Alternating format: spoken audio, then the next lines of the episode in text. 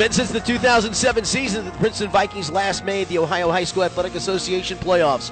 But tonight, they can take a big step towards ending that 11 season drought as they take on Lakota West. Good evening, everybody, from Pat Mancuso Field and Jake Sweeney Automotive Group Stadium. I'm Richard Skinner, along with producer engineer Zach Waddell. Princeton comes into tonight's game with a 5 and 3 record overall. Lakota West at 6 and 2, but more importantly, where Princeton sits in the Harbin ratings is at number 6 heading into tonight's game. Eight teams in the region make the playoffs, so Princeton would be in if the playoffs started after week 8, but they don't. But what they can do tonight against Lakota West is take a big step towards staying in that playoff picture with a win. It would improve them to 6 and 3, and more importantly, they would get a lot of second level points from Lakota West, which comes into tonight with a record of 6 wins and 2 losses.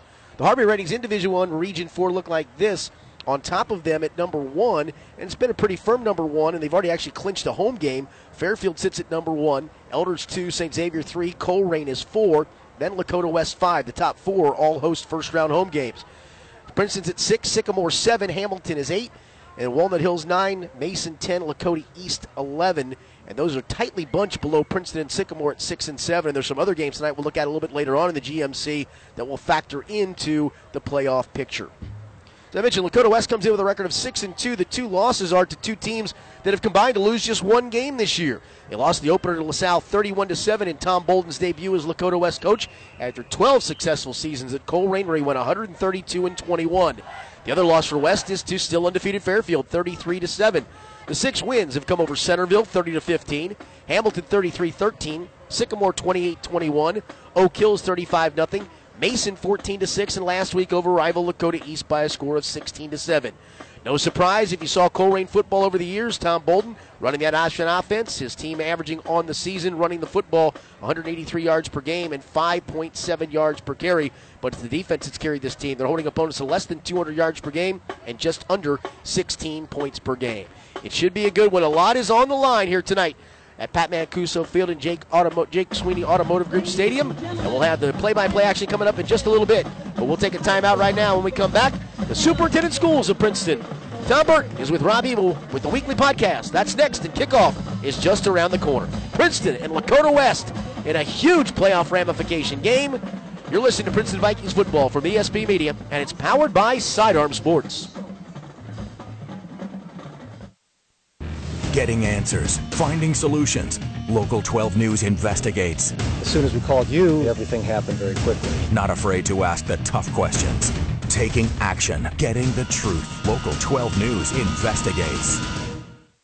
Welcome into the studios of ESP Media. I'm Rob Ebel with First and 10 with the superintendent, Tom Burton. Every Friday we huddle up with Tom and the latest in Princeton schools. Happy Friday, Tom. Thank you, Rob. Yeah, it's Great Friday. Friday. We usually uh, produce the show on Thursdays, but uh, I had some uh, conflicts and we moved it to game day, so it's exci- exciting. I'm, I'm, glad we're playing uh, Friday this week and not Saturday because uh, sounds like we've got a bunch of rain coming. sure do. Two inches an hour, they say. Yeah, that, that's hurricane. That's hurricane rain. That that is. That's scary. I just hope everybody stays safe and uh, you know acts accordingly. Well, let's uh, let's get into the meat and potatoes. Um, you've had a busy week. One of the things I've been following on social media is your community conversation. One of the things we've talked in our eight previous shows is just your involvement in getting out there and and meeting with the uh, community of Princeton City Schools and the business uh, community, and just uh, talk to the fans about um, the purpose behind the community conversations. I know some of the topics were just letting people know what's going on, and then also talking about the upcoming November fifth levy. So let's uh, let's uh, let's talk about community conversation. Thanks, Rob. Uh, uh yesterday was a, a, great example of uh, trying to really be transparent and out there and open with the community. We had three separate community conversations yesterday. One in Evendale, one in Springdale, then one in Lincoln Heights.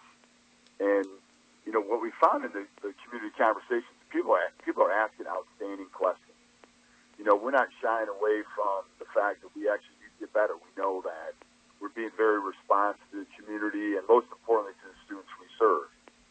And so, the community conversations, it is about providing a lot of information out there for the community, but it's also to actually hear the concerns that the community has and then also, you know, engaging the community at high levels to see maybe those levels of involvement that never existed before that will be beneficial for both the community and most especially the students.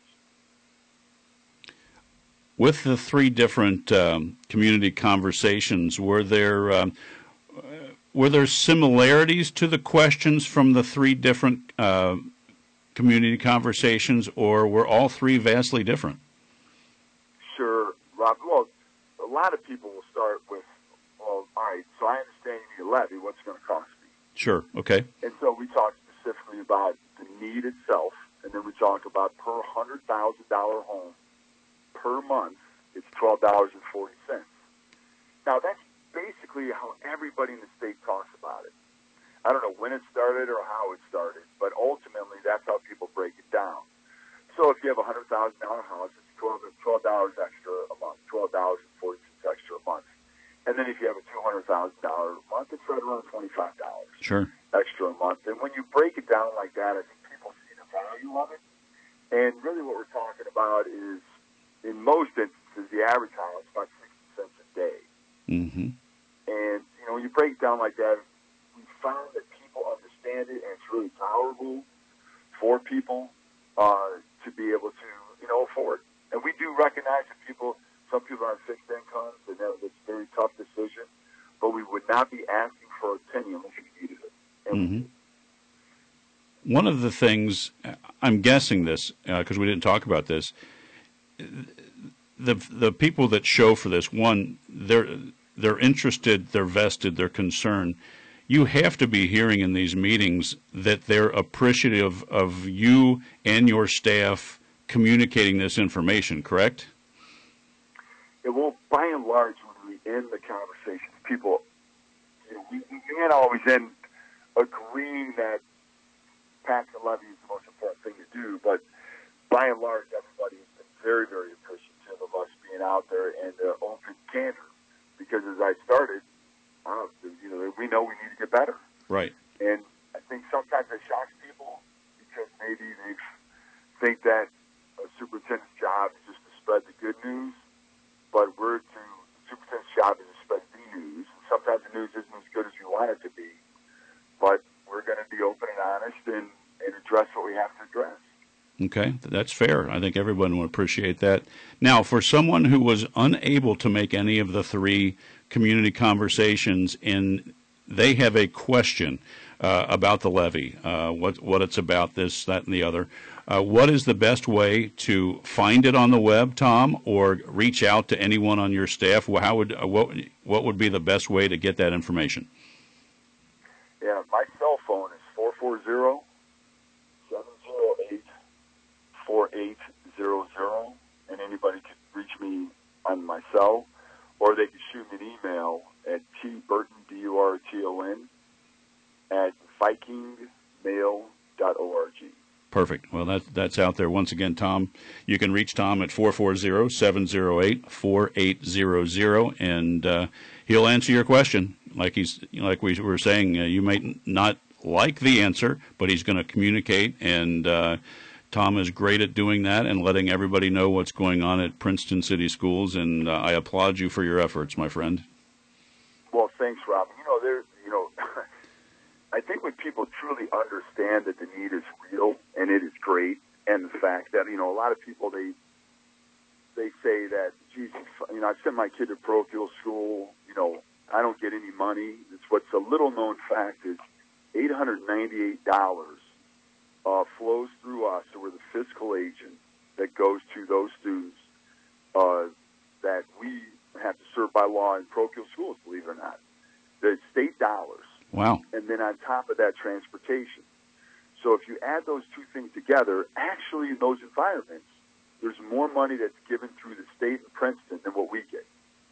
So we transport, we provide auxiliary services, we do a lot of that stuff. And then when, I think when people hear that, they're more likely to understand uh, really what we need to do from a civic perspective is to support a school levy because we're supporting the kids of the community. Yeah, that's outstanding. Well, I, I know from an athletic standpoint, one of the things that Princeton City Schools does to give back is they always um, put in for hosting state tournaments. And I was the benefactor of that this week, uh, broadcasting for several other schools within the greater Cincinnati area. And I've I've beat the, the drum many times that Princeton Stadium is uh, the nicest stadium in, in the city, and the, the school district doesn't have to put in for that. They don't have to bid for that, but the natatorium, the stadium, the tennis courts uh, are, you know, you guys are bidding for that, and so you're giving back to the community by, you know, hosting all these events, and I think that goes unnoticed as well. Well, we constantly are looking for alternative revenue streams whether it's directly given to the district or in one of our booster programs. So when we host an event, we actually get all the concessions. Right. And all of our personnel are paid for by the state. So there's definitely it's a, definitely huge win-win. But in the Jake Sweeney Automotive Stadium, Pat Mancuso Field, we've hosted soccer. We're going to host other events, and we're excited to do so. And renting the field out to Cincinnati Molar provides is going to provide some additional revenue for us to be able to do what we should be doing, uh, which is saving money down for down the line if we have to restore the field or get a new field. And one of the other things, while I'm on that topic, uh, Joe Tomet and Matt are just incredible, incredible game day operators. Uh, they couldn't be more cordial and responsive to needs of a visiting team or you know teams that aren't used to being there, and the media. They're they're just great to work with, Tom. Yeah, yeah. Well, I really appreciate it. We have great staff, and they, they do a wonderful job, working very hard, taking care of things. So. Well, let's uh, turn the turn the tables to uh, a big football game tonight. It's uh, week nine, and quite frankly, it's a playoff game the way I see it. No, it certainly is. It looks like with the computer rankings, we win and we're in, and uh, you know, kids are fired up, and we've been very focused and looking forward to tonight. Yeah, let's set the tables. Lakota West uh, fifth in joeeitel.com right now, coming in six and two. The Vikings host as a six right now at five and three. Big game, as Tom mentioned. As we get the win uh, tonight, we uh, should lock a tournament uh, spot in one through eight, and then uh, we'll talk about next week. Next week, but the weather's going to be nice tonight. If you don't have tickets, tickets will be available at the gate. If you cannot be at the game, we'll be bringing you all the live broadcast uh, with uh, Local 12's Richard Skinner at VikeNation.org. So tune in, get all the live, play-by-play. Tom, thanks as always for uh, taking the time to reach out to uh, Princeton School School District and the fans. And uh, best of luck tonight. Let's go get a W. Well, thanks, Rob. And you know how I always like to end, but I want to say this: I, we have an Ad Viking Diff video program we put on on Twitter and for those that under know where they can find that, or for people who haven't followed us yet, follow us at, at Viking Diff. And if you look at what this young lady says, you will understand why I always end the way I end by saying "Go Vikes," because she is the cutest young lady, and she is so passionate about our Vikings. So let's get that W tonight, and as always, go Vikes. Thanks, Tom. This is Jerry Snodgrass, Executive Director of the Ohio High School Athletic Association. One of my long-standing goals is to help people understand that high school sports are about so much more than wins and losses. The OHSAA promotes education-based athletics where sports are an extension of the classroom. Our schools all want to win. There's no doubt about it. But at the end of the day, it's all about sportsmanship, leadership, and making certain that academics are a priority. Thank you for your support of high school sports in Ohio.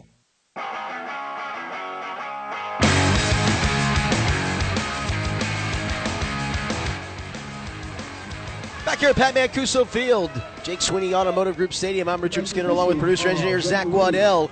We are about set for kickoff. Six and two Lakota West, five and three Princeton. It is a very nice night.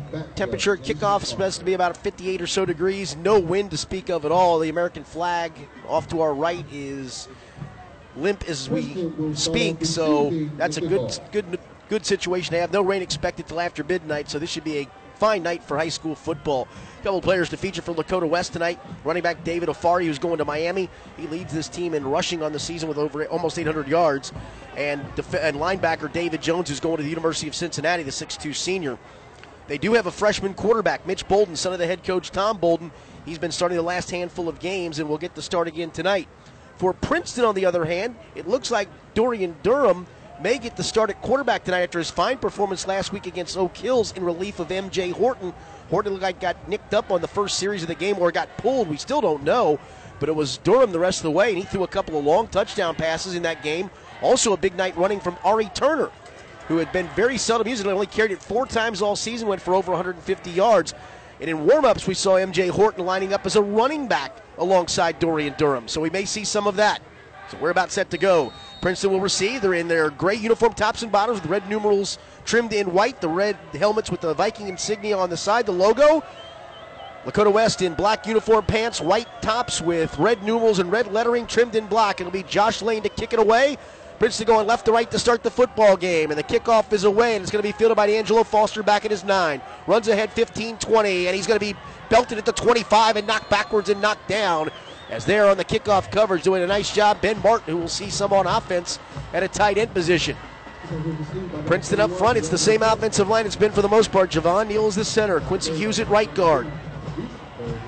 The right tackle will be Vincent Munlin. At left guard, Brandon Williams, a left tackle, Paris Johnson. Let's see who opens at quarterback. We're assuming Dorian Durham, but let's see. It is going to be Durham, and he's going to have Thomas Boyd in the game at running back. They will have a tight end in the game. Tamir Hughes, actually two tight ends, Hughes and Darian Henry both in there. So double tight end set, one running back from the gun, wideouts left and right. Here's a turn and missed the handoff. Durham now has to run forward on a busted play. Don't get across the 25 to the 26, might have got a yard. He turned to his right, Boyd went to his left. So not sure the mistake was on, but a busted play and only a gain of a yard on first down for Princeton. So they came out with a power running set with the big defensive tackle. Darian Henry heading to Ohio State at 6'5", 260, and Tamir Matthews at 5'8", 235 who also serves as the punter in there with a two tight end look, and they'll stay with that same alignment. Wideouts left and right. Harris goes wide right. Burkhalter left. Durham has Boyd to his right in the shotgun on second and nine. Takes the snap, play fake, rolls right to throw, throws it deep out. He's got Harris wide open at the 34, makes the catch, turns up field, and gets across the 35 to the 37 yard line. We're not get enough for the first down. That was a nice pass thrown well before the cut. There to make the tackle, Truman Mason, a cornerback, and help from Isaiah Kolosik, a linebacker. So first down, a gain of 11 for Princeton to the 37, opening drive of the game. They'll stay with the two tight ends, and again, Wideouts each way, operating on the hash mark to the right. Boyd lines up directly behind Durham in the gun this time. Durham takes the snap, hands it to Boyd, running off right guard, and he's going to get to the 39, might have got to the 40. Again, Kolosik, the linebacker, made the stop. made by number 37.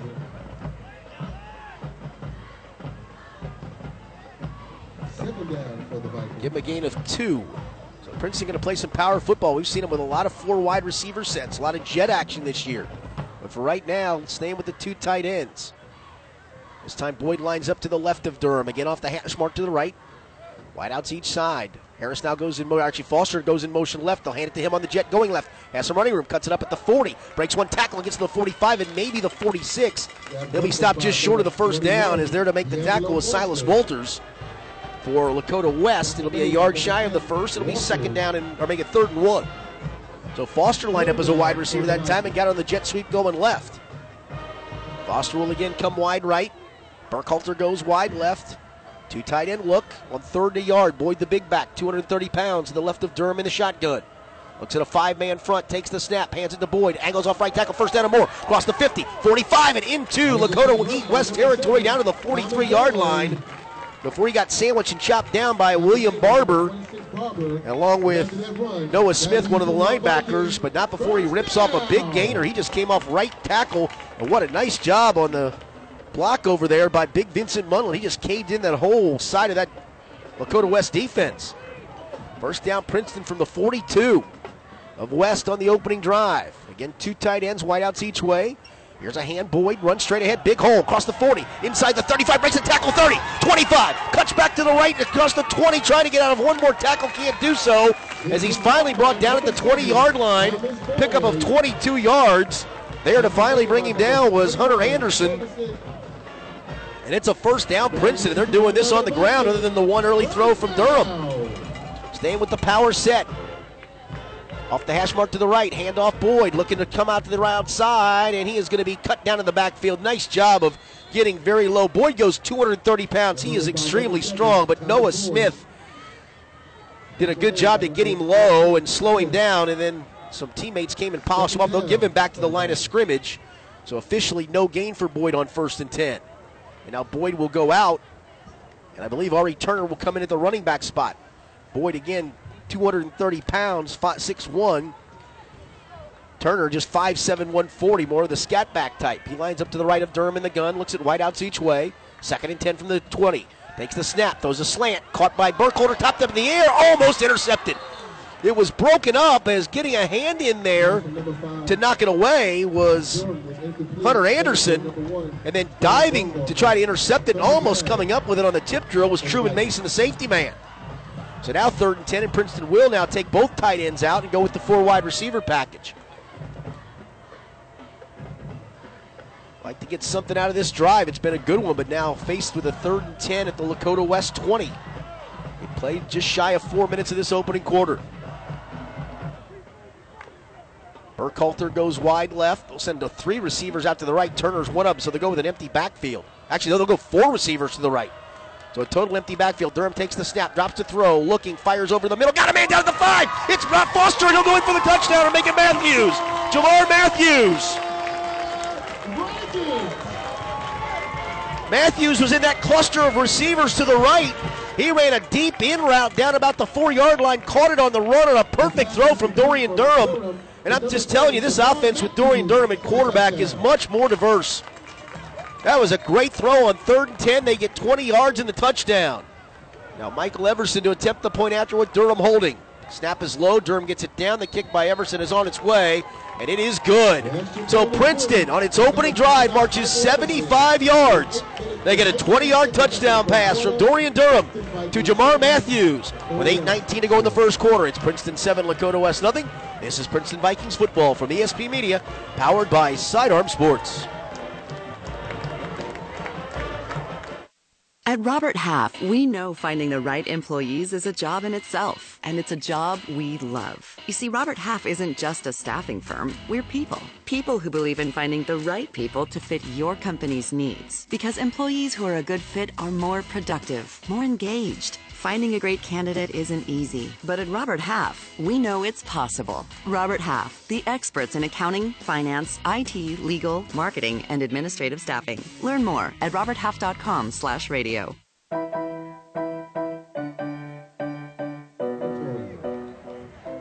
Back at Pat Mancuso Field, Jake Sweeney Automotive Group Stadium. Princeton on its first drive marches 75 yards for a touchdown on a defense that the last three weeks has shut out Oak Hills, gave up six points to Mason, gave up seven last week to Lakota East. Here's Everson to kick it away. It's going to be fielded at the 10 yard line, running right across the 15 20, and breaking a tackle at the 23 yard line. Still on the feet to the 25 is the return man, Aaron Boyd. And Lakota East with that option offense will start first and 10 from its own 26. This Princeton defense has been was tough to run on earlier in the year. Actually, has given up some yards against some of the better teams on the schedule, but still comes in averaging, allowing 155.8 yards per game rushing, just 4.3 yards per rush. It's been a very difficult team to pass on. Opposing teams passing for just 84.8 yards per game, completing just 41% of their passes, eight interceptions, and only three touchdowns allowed. This option offense is one that averages 183 yards per game on the ground, and the freshman Mitch Bolden, the son of the coach Tom, opens at quarterback. He's got a very seldom used running back who we was watching in pregame. Aiden Miller's been lining up at fullback. David Afari, they were lining up as a wing a lot of times. Well, actually, Bolden's going to go with an empty set here on first down. He's got three receivers to his left in a very tight bunch. I mean, they're about a yard outside the tight end on that side. And one receiver, Afari, out to the right. Not sure what we're waiting on here. And now we're ready to play. So here we go. First play for Lakota West from its own 26 after Princeton scored. Here's Afari in motion going left. They hand it to him on a jet sweep, trying to get to the outside. Can he bounce it? He does so across the 25 to the 30.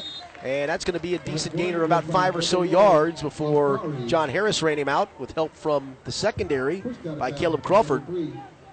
So a gain of about five. So Afari lined up on the wing and came in motion, or actually as a receiver. So they continue to line up Aiden Miller at the fullback spot. Wing back each way, one wide out, wide right. Bolden in the shotgun. Actually, really more the pistolers. Afari goes in motion going right. They hand it to the fullback coming through and getting up to the 32 yard line for Todd Harding was able to knock down Aiden Miller. Miller on the season came in carrying just 12 times for 46 yards. Afari leads his team 167 rushes for 792 yards. Mitch Bolden, the quarterback, next with 219 yards. So Miller, who's lined up at fullback in what normally is a very fullback friendly offense, hasn't carried it a whole lot. So only a gain of one, third and four. Wing backs each way. Afari lined up on a wing left. Here's Bolden in the gun, in the pistol, takes the snap. He's going to hand it off. Trying to get straight ahead is Smith, and he's not going to get there. There's a penalty flag flies as I think Princeton's going to get caught for a face mask here. They stopped him at the 34 yard line, two yards shy of the first down. Joshua Younger Darian Henry, John Harris, Christian Kilgus Dixon all there to make the tackle, but let's see what the penalty flag is. I think it's going to be a face mask, personal foul face mask. So 15 yard variety. So Princeton had him stopped. And the one thing that's reared its ugly head throughout this season is major penalties at bad times. And this is another one of those. 15 yard mark off will give Lakota West a first down up at its own 48 yard line. We've played a little over five minutes of this first quarter. Princeton leading 7 0 and should be getting the ball back, but they're not. Double wings each way. Wide receiver tight to the right. Now Afari goes in motion to the left. Bolden takes it. He's going to roll left looking to throw. Sets his feet, guns a pass. It's caught at the 43 yard line. And all the way inside the 40 goes Kurt Riesenberg. As Mitch Bolden on the money with that bullet. They're in a hurry up mode. Bolden on the season, 19 of 44 passing, 396 yards. So well under 50%, but he threw a strike on that pass. First down for West at the Colerain 38 now. Lining up way wide right, Caleb Rao, who's been a quarterback at times this year. Double wing backs each way, Bolden in the pistol. Now Afari goes in motion behind, going right. They're going to run the option going that way. Pitch it back to Afari inside the 35, and he spun forward inside the 30 and very near the first down to the 28. As grabbing him and slinging him forward was Leroy Bowers. And that's going to be enough for another Lakota West first down to the Princeton. They'll mark at the 27 yard line. So Lakota West trying to answer the Princeton touchdown. Rao doesn't even join the huddle. He stands way out to the right, but that actually is the short side of the field. They're on the hash mark to the right. Riesenberg on a wing right, Afari on a wing left.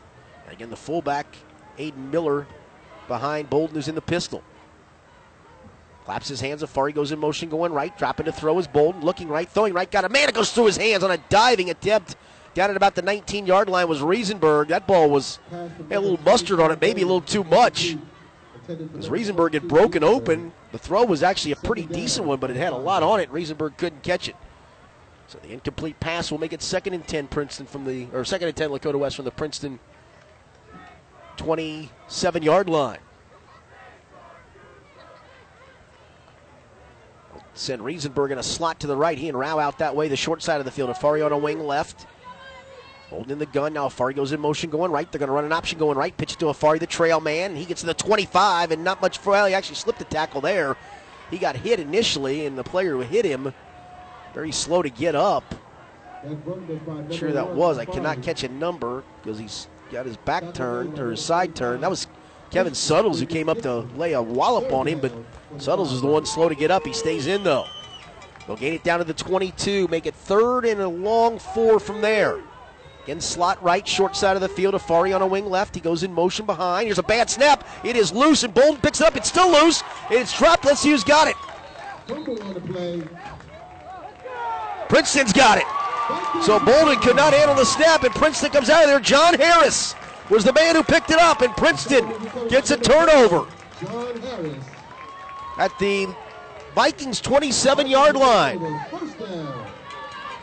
So even if West did recover, they'd have been faced with a fourth and long, but as it is, they won't get a chance to face that fourth and long. Princeton will get it up 7 0 on its own 27 yard line.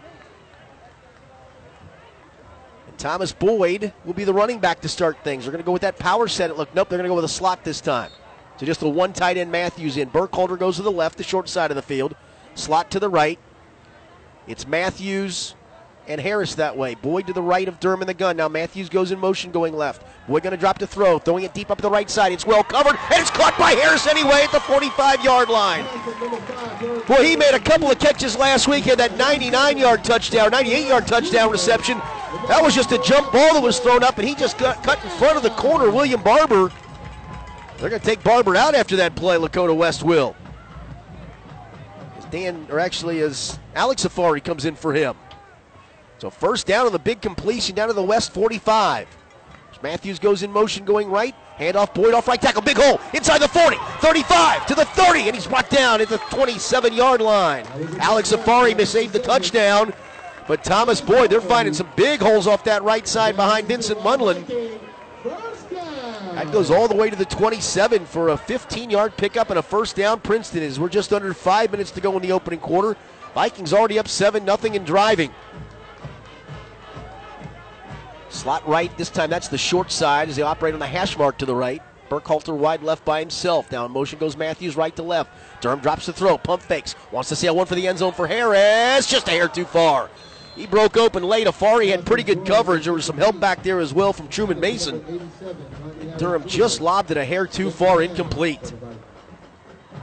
Tamir Matthews will go out. Darian Henry will come in to replace him as a single tight end. D'Angelo Foster in, and Jamar Matthews out. So both Matthews come out here.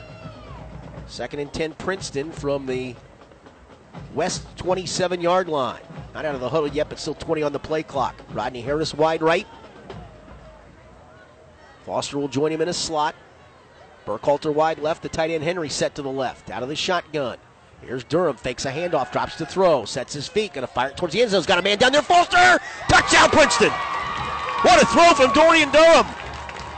He lobbed that perfectly into the right corner of the end zone for D'Angelo Foster. And Dorian Durham, I'm just telling you, this offense with him at quarterback is a much, much different unit. MJ Horton is a terrific athlete and runner, but he is nowhere near the passer Dorian Durham is. And Horton leads his team in rushing on the season still. And again, I saw him in warmups lining up some at running back, so we may see that at some point. But for now, Durham's thrown two TDs. Here's Everson's extra point try with Durham holding on the way, and it is just inside the left upright and good. Princeton's had the football twice. They've scored touchdowns on both occasions. And with 4.19 to go in this opening quarter, with perhaps a chance to clinch a playoff berth or take a huge step towards getting one, it's Princeton 14, Lakota West nothing. This is Princeton Vikings football from ESP Media, powered by Sidearm Sports. Abco Pavement Services LLC has been doing commercial asphalt, concrete, and sealing work since 1962 in the tri state area.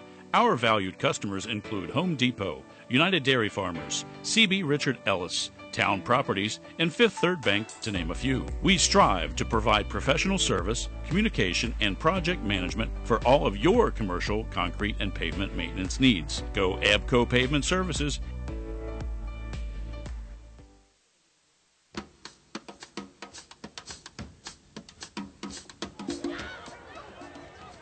14 nothing Princeton back here at Pat Mancuso Field, Jake, Jake Sweeney Automotive Group Stadium. Richard Skinner with our producer engineer Zach Waddell. It'll be set to kick it away. Hayden Combs, he does the kickoff duties. It'll be Alec, David Afar to the far side, Aaron Boyd to the near side. Here's the kickoff. It's a very high, short one. Going to be fielded by an up back at the 27 yard line. And he is going nowhere. Sterling Burkhalter came down to just bury Silas Walters in his tracks almost.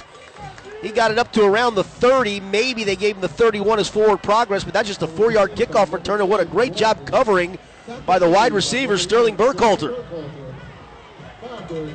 So Princeton up 14 0, facing an option oriented offense that doesn't want to throw it, wants to throw it when it wants to. It's still very early. Certainly too much so to get out of your game plan completely if you're Tom Bolden, but his freshman son quarterback Finds himself in a hole now, down 14 0. They put a slot to the right, Afari on a wing left, and now they're going to switch. Afari's going to come and run in the backfield. They're going to put Aiden Miller on a wing left, and now they're going to switch everybody around. They, they go strong and weak side with their linemen, so everybody has to flip. The receivers also come left. Now Afari goes wing right. They just flip the whole formation over. First down play. West, here's the snap. Handoff Miller to the fullback. Tries to angle off the right side, and they're going to get another face mask as he breaks the tackle. As Jaheim Thomas clearly grabbed the face mask. That's going to be another 15 yarder, the second one. One of Lakota West's offensive linemen, guard Cole Barella, in a little bit of pain at the moment, shaking his arm. I think he's going to come out. Yeah, he comes out nicked up, and coming in to replace him at that guard spot will be Aaron Thomas. And now another, now a Princeton player down is taking a knee at the 36 yard line. So they'll mark off the personal foul. They've had, and neither one of those were bad calls. They were spot on with both of them. That was an easy one. Their flags came from everywhere. You could clearly see that'll be marked all the way into Princeton territory at the 49 yard line. Still trying to check and see who the injured player is. I don't think it's a lineman. It's like a smaller player. Yeah, it's going to be, yep, it's going to be the defensive back, Jaden Scarborough, who's had a great season. So he's going to come off with a. Actually, he's got the arm. Uh, they're actually extending his right arm. He is walking off under his own power, but looks in a lot of pain. So Scarborough goes out, at least for the time being, and maybe longer. That would be disappointing because he's had a really good season. So it'll be first down Lakota West at the Princeton 49 yard line. Still 4.05 to go, opening quarter, 14 nothing. Princeton, if you just joined us, two Dorian Durham touchdown passes. He picked up where he left off last week, throwing dimes. So first down as we resume action. Off the hash mark to the right. They put a slot to the right, the close side of the field. Afari on a wing left. Miller, the lone running back. Out of the pistol now. Afari goes in motion right. They run the option, leave it off for the fullback. Big hole Miller inside the 30 and down to the 25 and tackle forward to the 24 yard line. John Harris, Kevin Suttles there to make the tackle, but not before. A big gainer on first down. They'll mark it at the 20 or 35 actually, not the 34. So a first down for West. West drove down to the Princeton 27 and had a first down on their first possession, but on the third down play on a tough snap, Freshman quarterback Mitch Bolden fumbled it, and John Harris recovered for Princeton. There's Afari going in motion right. Again, the option series. Leave it off for the fullback, and he just takes a, the big tackle Harding for a ride down to the 30. That's hard to do. Todd Harding goes 6'2, 300 pounds. And Miller, Aiden Miller goes 5'10, 200. He's just a sophomore, but showed some good burst there as he gets five down to the 30. West trying to creep back in it here on its second drive of the game. They've got Riesenberg and Caleb Brow, again, a former quarterback outright, short side of the field. They're on the hash mark that way. Afari, the leading rusher on this team, on a wing left. Miller, the lone running back. Bolden the gun. Now Afari goes in motion right. They're going to run an option that way. Hand it off to the fullback. Leave it off to Miller. And he just takes the pile with him down to the 26. It'll be about a yard shy of the first down. Third and very manageable. Third and a yard for Lakota West. Inside three minutes to go in the opening quarter. The whole team really doesn't huddle. They just kind of gather in mass and look over at the sideline. Same formation now. Actually, they're going to go double wings. Riesenberg comes to the wing right. There's Bolden sends Afari going right. Here's goes the handoff to the fullback at the first down and more inside the 25 to the 20 and down to maybe the 19 yard line. Darian Henry. And actually in there playing defense. That Paris Johnson in there? Sure is. Big Paris Johnson playing some defense tonight.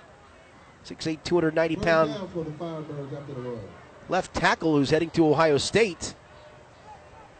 Shows you the importance of this game against the running team playing Paris Johnson on defense as well.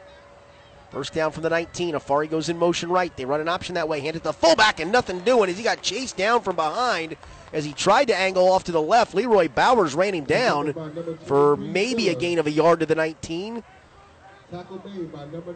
Good play by Bowers from the backside. He came unblocked. The fullback, instead of hitting it up inside on the option play, tried to angle it off left tackle, and Bowers just too fast for it. So the ball now centered up. They'll go with a very tight slot to the right, barely outside. Actually, they're going to go with yeah, two receivers that way. Afari on a wing left. And now they'll put Smith on a wing right. So no running back behind Bolden, who's in the pistol formation on second and nine. Now Afari goes in motion. Hand it to him on a sweep going right. And not much there as he tried to turn it in, doing a good job setting the edge. Jaheim Thomas, the linebacker heading to UC. And when he cut it in, Thomas set the edge and then was able to make the tackle down at the 16 yard line. So that'll make it third, and we'll call it six for Lakota West as we approach a minute to go opening quarter. Princeton bent on its first drive, came up with a turnover. It's bent so far on this drive, and now trying to get a stop here on third down. Riesenberg route to the right. And they're off that hash mark to the right to the close side of the field. Now Riesenberg's going to come to a wing right. Afari on a wing left. Miller behind. Bolden, the freshman quarterback in the shotgun on third and six, claps his hands. They send it Afari in motion right. Fakes a handoff, throws a pass, and nobody home. Tried to hit Riesenberg on an out route, and probably a little impatient. That's a freshman quarterback. He's got great skills, can run it. You can see his arm, but not exactly patient that time. Probably needed Riesenberg to get out of his break. And instead, it goes incomplete. And they're going to kick a field goal. It'll be Josh Lane, who on the season has a couple, his longest 27 yards. This will be a 33 yarder off the hash mark to the right. The holder is Silas Walters, trying to get Lakota West on the board. Snap a good one, hold a good one. Lane swings his right leg into it. End over end kick is up, and it is good. So, Princeton's defense bent for a second time, but only gave up three. And with 40 seconds to go here in this opening quarter, it's still Princeton 14, now Lakota West 3. This is Princeton Vikings football from ESP Media, powered by Sidearm Sports.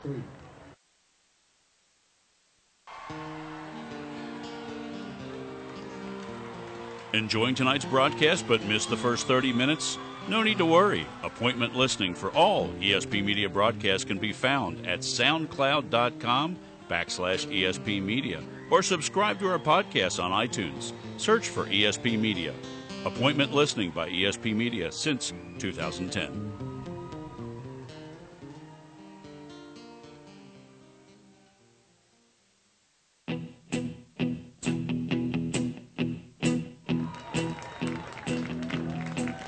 Welcome back here on a very nice night for high school football, especially when you consider it's week nine.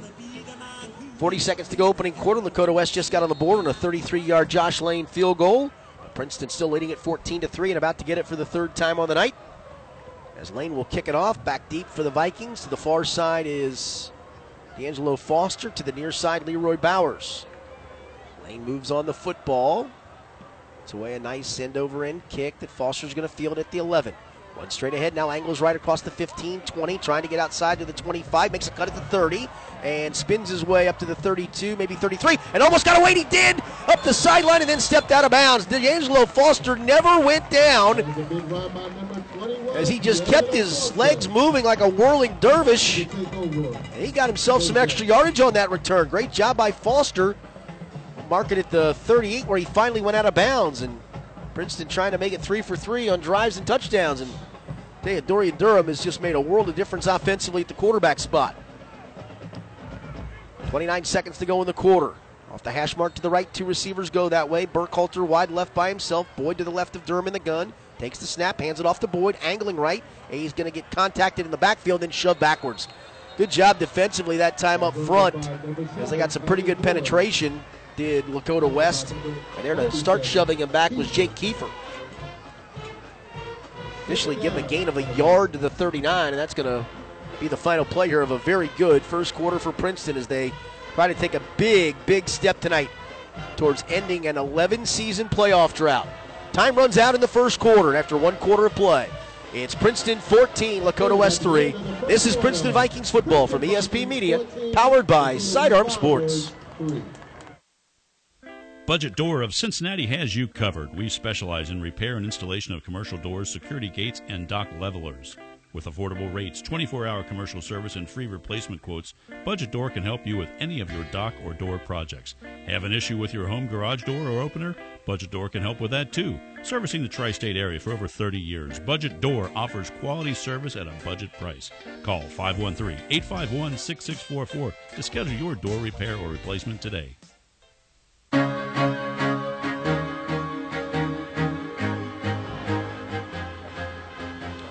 Welcome back here as we start quarter number two from Pat Mancuso Field, Jake Sweeney Automotive Group Stadium. Richard Skinner with producer engineer Zach Waddell.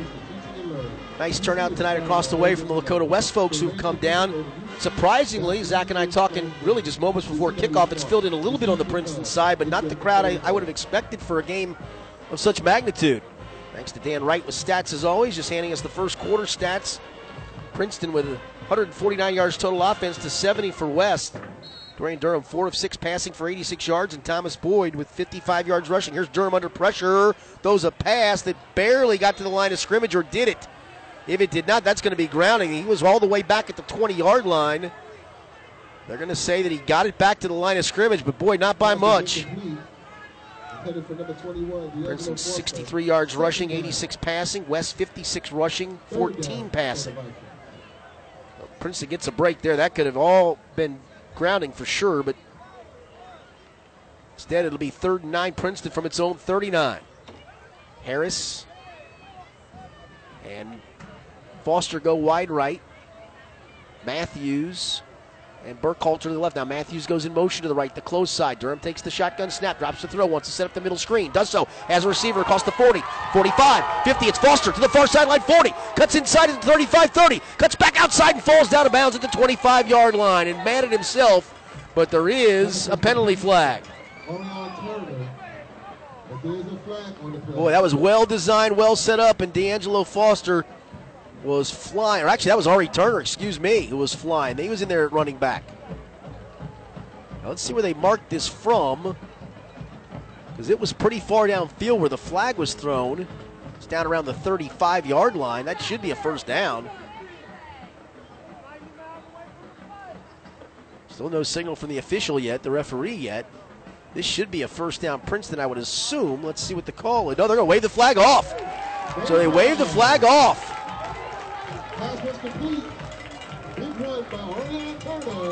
So it was Ari Turner on the screen pass. They had the scat back in the game, ran all the receivers off, and then just popped him out. He made a great run down to the 25 yard line. So a first down for Princeton at the West 25 on the third and nine screen pass completion that got the Vikings 36. Two receivers to the right, one to the left. Boyd to the left of Durham in the shotgun looks at a five man front. Nice into man in motion going right, handed off to Boyd straight ahead. Big hole inside the 20, 15, 10, 5, touchdown, Thomas Boyd. Just ran a trap right up the middle off the left guard and center. And Thomas Boyd goes almost untouched, 25 yards, and a Princeton touchdown. The Vikings have had it three times. They've scored touchdowns three times. Number seven, Thomas Boyd. We played 36 seconds of the second quarter. And it's 20 to 3 Princeton with Mike Everson trying to add the extra point. Good snap. The hold is down. The kick is blocked. As coming through to get a piece of it and block it was Garen Carter. So the extra point try fails on the block. But Princeton's offense so far, far from failing. They're perfect. Three possessions, three touchdowns. With 11.24 to go in the first half, it's now Princeton 20, Lakota West 3. You're listening to Princeton Vikings football from ESP Media, and it's powered by Sidearm Sports. Creating beautiful smiles every day. That is what we do at Casanelli, Shanker, and Baker Orthodontics. These board certified orthodontists treat both children and adults and use traditional braces, clear ceramic brackets, and Invisalign to meet their individual patient needs. With offices conveniently located in Westchester and Blue Ash, they provide flexible payment options, convenient hours, and high quality care. For a free new patient exam, contact Casanelli, Shanker, and Baker Orthodontics at 513 777 7060.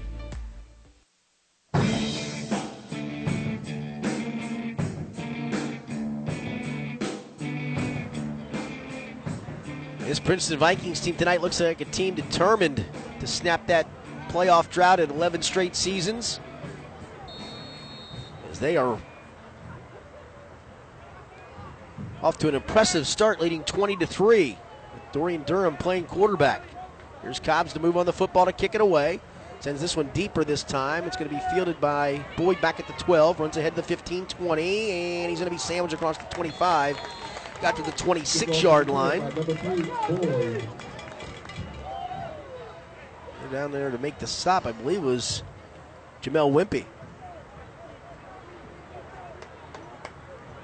Now, see if this Princeton defense can't get a nice three and out here. The way the offense is humming, get them the ball back as soon as you can. Firebirds will take over. First down. Again, West not a team that wants to play from behind. They don't throw it much. Of course, Tom Bolden, great success at Colerain with that option offense. Has it here. They've only thrown 84 passes through eight games this season. That's barely 10 a game. And they want to throw it when they want to throw it, not when they have to. His son, the freshman, Mitch Bolden in the shotgun at quarterback, really the pistol. He's got wing backs each way. Afari on the wing left. Now he sends a man in motion. Riesenberg going right. He gets the hand, or going left rather. He gets the handoff, and he's going to be smothered right at the line of scrimmage as he tried to cut up field. There are about five or six gray shirted Princeton defenders there. Might have got a yard to the 27, depending on the spot, but Princeton doing a good job swarming that one. Second down, 45. Actually, give them nothing. They actually marked it after the kickoff at the 27, not 26 as I thought. So give him no gain. So second and 10, Lakota West from its own 27 on the hash mark to the left. Rouse out that side, the receiver. They usually put him to the close side of the field. Riesenberg on a wing left, Afari on a wing right. Bolden in the pistol. Afari goes in motion. They run the option going left, leave it off for the fullback, and up to the 30 and maybe the 31 yard line goes Aiden Miller. And he only carried 12 times coming into tonight. He's probably carried that's his first carry of this quarter. He carried it eight times in the first quarter. That's his ninth carry of the game already. But a short gainer up to the 31 will make it third and six. Princeton's gotten hit with a couple of face mask penalties, one that kept the drive alive. See if they can get a stop here and get off the field. They have this time Rao out wide right, but he's not very wide, just about two yards outside the tackle on that side. Double wings. Afari now goes in motion, going right. Bolden takes the snap, rolls right to throw, in some trouble. Eludes one man, fires a pass over the middle, intercepted at the 35, and is going to be picked off and down right away. Christian Kilgus Dixon stepped right in front of the intended receiver, Rao. Bolden never saw it. I'll be honest, I never saw it. That interception by was, was by number 25, Christian Kilgus And Princeton will have it on the Lakota West 36 yard line, already up 20 to 3.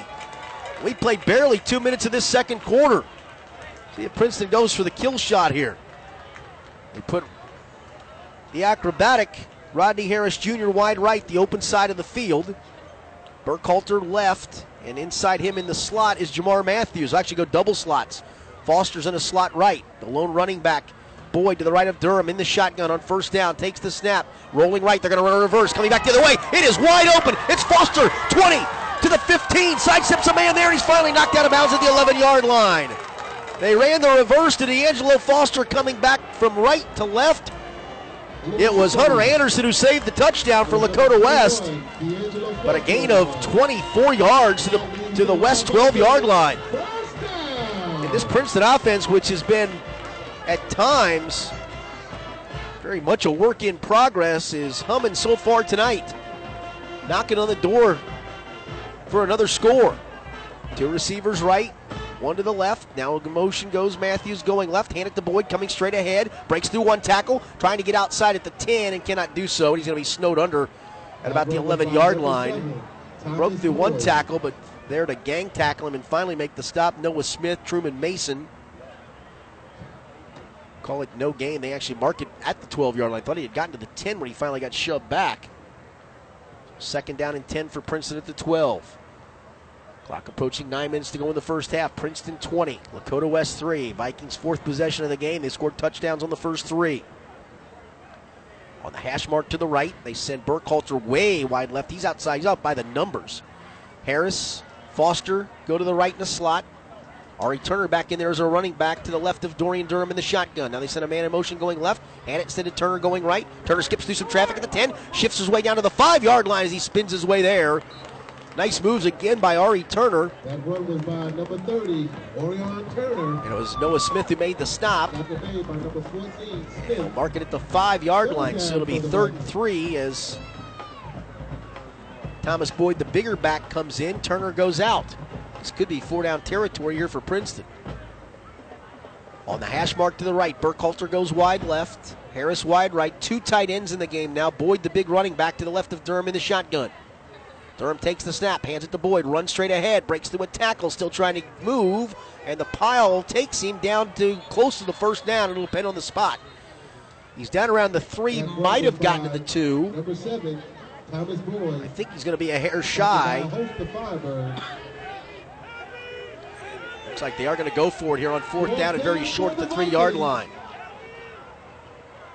They're going to bring the big beef in the game here. They call it the heavy set. Todd Harding, 6'2, 300 pound defensive tackle, will come in. They usually line him and Henry up as fullbacks. Play clock down to 15. Mike Daniels may need a timeout. I think that's what he's. He's just going to let the clock run down and then take a timeout here. He just had a hard time. Harding was on the sideline with the defense. Henry was already in the game, but Harding was with the defense and took him a little bit to hear the call. By the time he came out, play clock winding down, and now Mike Daniels takes a timeout. We'll keep it here with 7:14 to go in the first half. Princeton 20, Lakota West 3. It'll be fourth and about a yard from the three-yard line of Lakota West.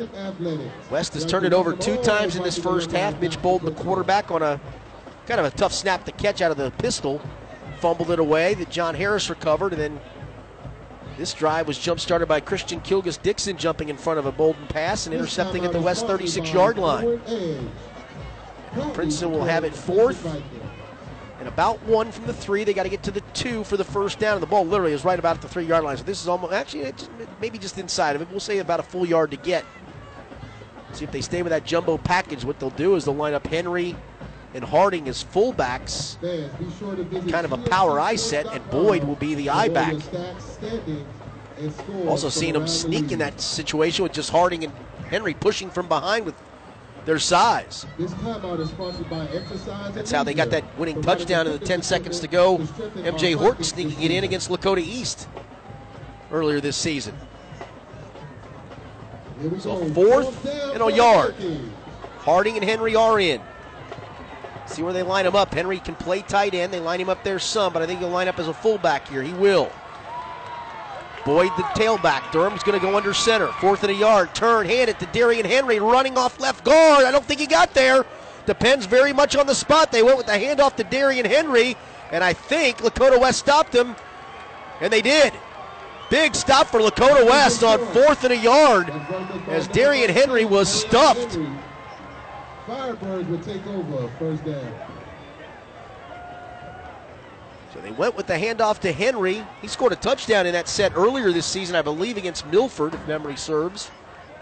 But here they stuff him on fourth and a yard. And so with 7.09 to go in the first half, big stop for Lakota West. They were about to get blown out of this place. But they've got a long way to go. They started their own three, and they have really been aided by penalties when they've moved it. They had some runs by the fullback. Let's see if this defense can bow up and make another stop. From the pistol, Afari behind Bolden. Bolden takes the snap, hands to Afari, angles left, doesn't get much, maybe the four, and that's all. There to make the stop, Kevin Suttles up from the secondary. Afari. And Tackle made by number two, Kevin Shuttles Jr. yeah, Suttles is the one that came up to make the tackle. Second down. for Give him a yard to the four. That's all. West players looking at the sideline. Rao comes wide left, the short side of the field. Afari going to stay in there at the running back spot place of Hayden Miller, who carried it a bunch in this game so far. Actually, kind of an offset I. Bolden in the shotgun. Takes the snap. Looked like a man went early, handed off to Afari off left guard. He comes across the five to the seven. And he's brought down right there. Got not much more out of that. John Harris number one. And Afari. Suttles again up from the secondary make the tackle. So even though Princeton didn't score on that last drive, you get a stop here. You got a chance for great field position and a chance to maybe march down and get that score. It'll be Third and about six from the seven yard line. Two receivers go right, Riesenberg and Rao. Afari going to actually line up wide left. Bolden in the pistol has Miller to his left. Takes the snap, drops to throw, throws a quick screen out to the right to Riesenberg, makes the catch at the five, cuts inside at the 10, and they pile him up, I think, just short of the first down at about the 11, maybe 12 yard line. And I think Darian Henry got hurt on the play. 22, It was Jaheim Thomas who made the stop. There's a player for Princeton writhing in pain on the ground. I think that's Henry. He'll be a yard short of the first down. It'll be fourth and a yard with 5.30 to go here in the first half. Henry he got hit from the side. Not sure where he got hit, but he is keeps rolling back and forth on the ground in pain. Maybe it's just one of those temporary pains that you know you can shake off, but hurts like all get out at the moment. Jaden Scarborough, by the way, who got hurt a little earlier for Princeton. I see him. Looks like his pads are off for the night. Might even have his right arm in a sling. Henry going to get helped up. I think he's going to be okay. They help him up, and he is going to walk off under his own power. That might have been one of those places you get hit where you don't want to get hit, if you know what I mean. And that's why he was rolling around in the pain. He was rolling around. Now fixing that uh, that area of his of his person, if you will, as he walked off the field. So again, some pain there for Darian Henry, but I think he'll be okay. And it'll be fourth and one for West from its own 12 yard line. You would assume they will punt. Afari, the running back, is the punter. So they could always run a fake out of that if they wanted. I can't imagine they will.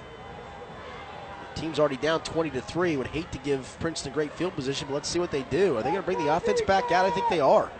Here we go. Fourth down. Fourth and a yard for Lakota West from its own 12 yard line. Down 20 to 3, and they're going to go for it. At least they're lining up. Maybe go with the hard count here. Bolden goes under center on this fourth down play, sends a man in motion. Yeah, they're just going to go with the hard count. Bolden tried to get him to move. Nobody moved. They sent a man in motion. Everybody for Princeton standing still. Play clock is down to nine. They may take a timeout here any second. They're not going to go for this. That, that's probably the prudent move. Yep, tried to line up to get him to go off sides, and Princeton did a great job to stand their ground. And West did take the timeout. Now, see if Tom Bolden decides after the timeout whether to go for it or not, but I would assume not. But again, you got to remember Afari, the running back, is the punter.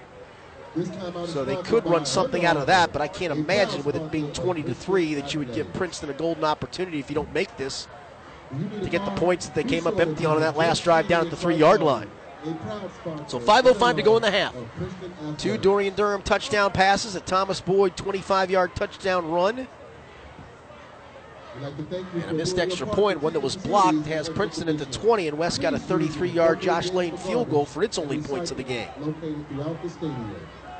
I would assume they will come back out in this in punt formation. Maybe not. Maybe Tom Bolden deciding, hey, I'll try to fake them out the first time with the hard count, and then we'll come out and run a play the second time around. Both teams gathered around their respective coaches. Princeton breaks its huddle and heads towards the line of scrimmage. West about to get away from its head coach, Tom Bolden, who's talking to him right now. I don't know if he leaves the offense out here or not. Paris Johnson looks like he's going to come in to play some defense again. Get the big guy 6'8". I'm not sure what the holdup is. Uh, here comes Lakota West off the sidelines. And they are going to line up again to go for this. Wow. Nope. Afari's going to be in punt formation. He's going to be better. Oh, Bolden's actually under center.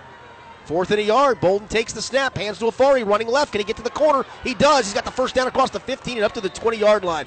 Boy, that is some guts from Tom Bolden right there to go for it on fourth and a yard. They ran wide, and Afari gets the first down.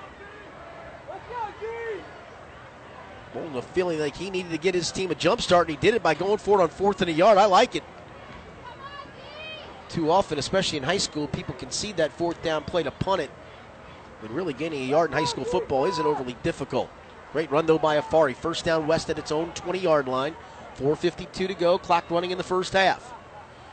Two running, two receivers go wide right. Afari lines up on a wing left. Miller back in there as the running back. Turn, they fake it. Bolden going to run it to the left. No option. He's going to be hit for a loss back at the 17 yard line. Leroy Bowers and Todd Harding combined to drop the quarterback, Mitch Bolden, for a loss of three.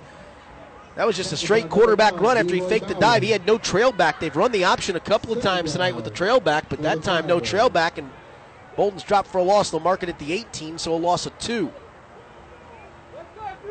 Receivers go left. As that is in the game at the receiver spot. Alex Afari. Riesenberg in a slot inside of him. In motion, they run the belly series, handed to the fullback, nothing doing, ran right in the arms of John Harris at the line of scrimmage, and then Jaheim Thomas pushed the fullback, Aiden Miller, backwards. They may give him forward progress to the 19, and they will. So he squeezed a yard out of that, but it'll be third and 11 as we're inside four minutes to go in this first half. Coming into the game to play the secondary again with Scarborough out. Checking into play in the safety spot will be Jay Roberson. He's playing the deep middle safety at the moment. So third and 11, Lakota West from its own 19 yard line. Two receivers to the left, Tafari the wing back to the right, Miller the lone running back, looking at a five man fronts. Bolden takes the snap, drops to throw, pump fakes, wants to throw the out and up. Got a man out there deep, and it's overthrown. And actually, the safety man who just came in, Roberson, did a pretty good job to get over there from that deep safety spot as they tried to hit Alex Afari on the slant and, slant and go. Instead, it goes incomplete, and with 3.17 to go in the half, Lakota West will now punt the football away.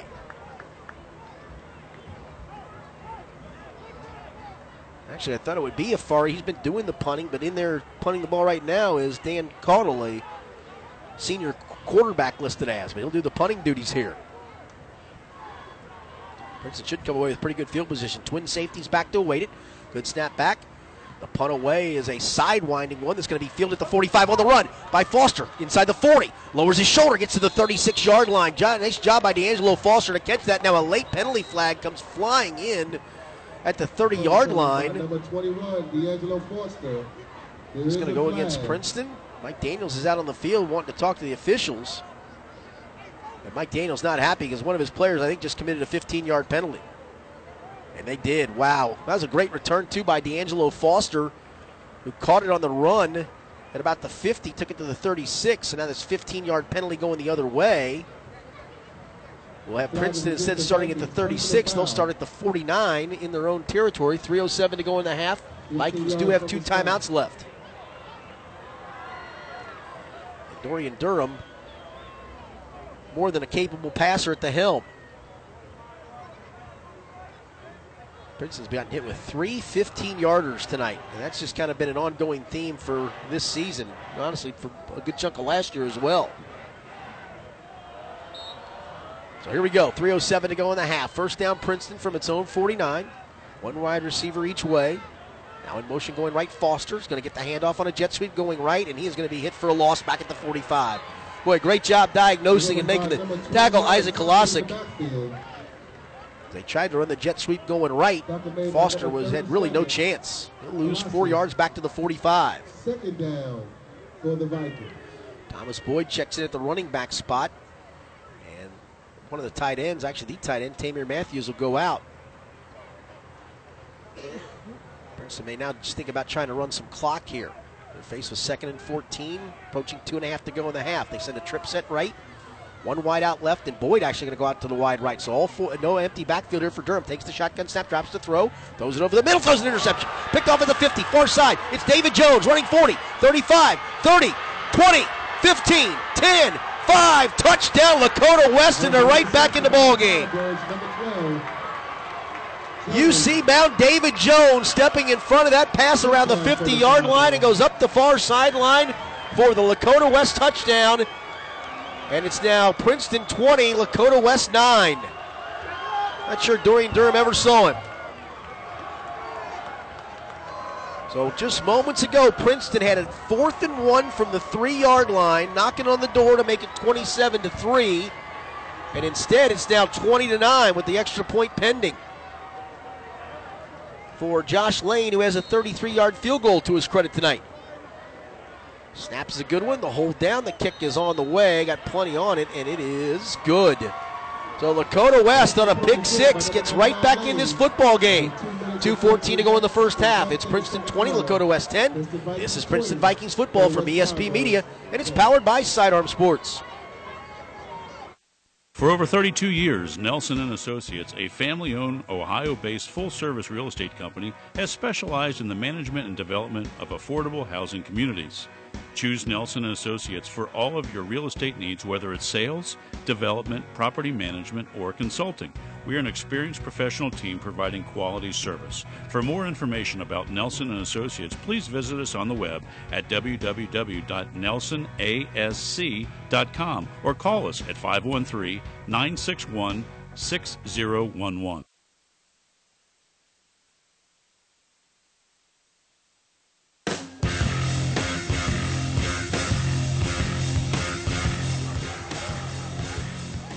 Well, hopefully Princeton didn't give Lakota West the spark it needed. West had not done a whole lot on offense tonight. Firebirds had turned it over twice themselves. But this time, Princeton gives the favor back in form of David Jones with a pick six, the UC bound linebacker. It'll be Lane to kick it off. Leroy Bowers, D'Angelo Foster back deep. Foster on the near side, Bowers the far side. They stand at the 10 to await the kickoff. Princeton has two timeouts left in the half. West has two. Here's Lane moves on the football, gets away a high end over end kick. Foster going to field back at the nine. Runs straight ahead 15, cuts outside left at the 20, trying to get to the corner 25, and actually spun down at the 24 yard line. So now 206 to go in the half. I would think if you're Princeton and Mike Daniels, you get back to the conservative approach on this drive, just run it. If you can get a first down and get a nice game, maybe you think about putting your offense in gear. What you don't want is West to get the ball back another time in this half and have a chance to really feel like it's back in it. At the very least, I'd take my two touchdown lead and go home.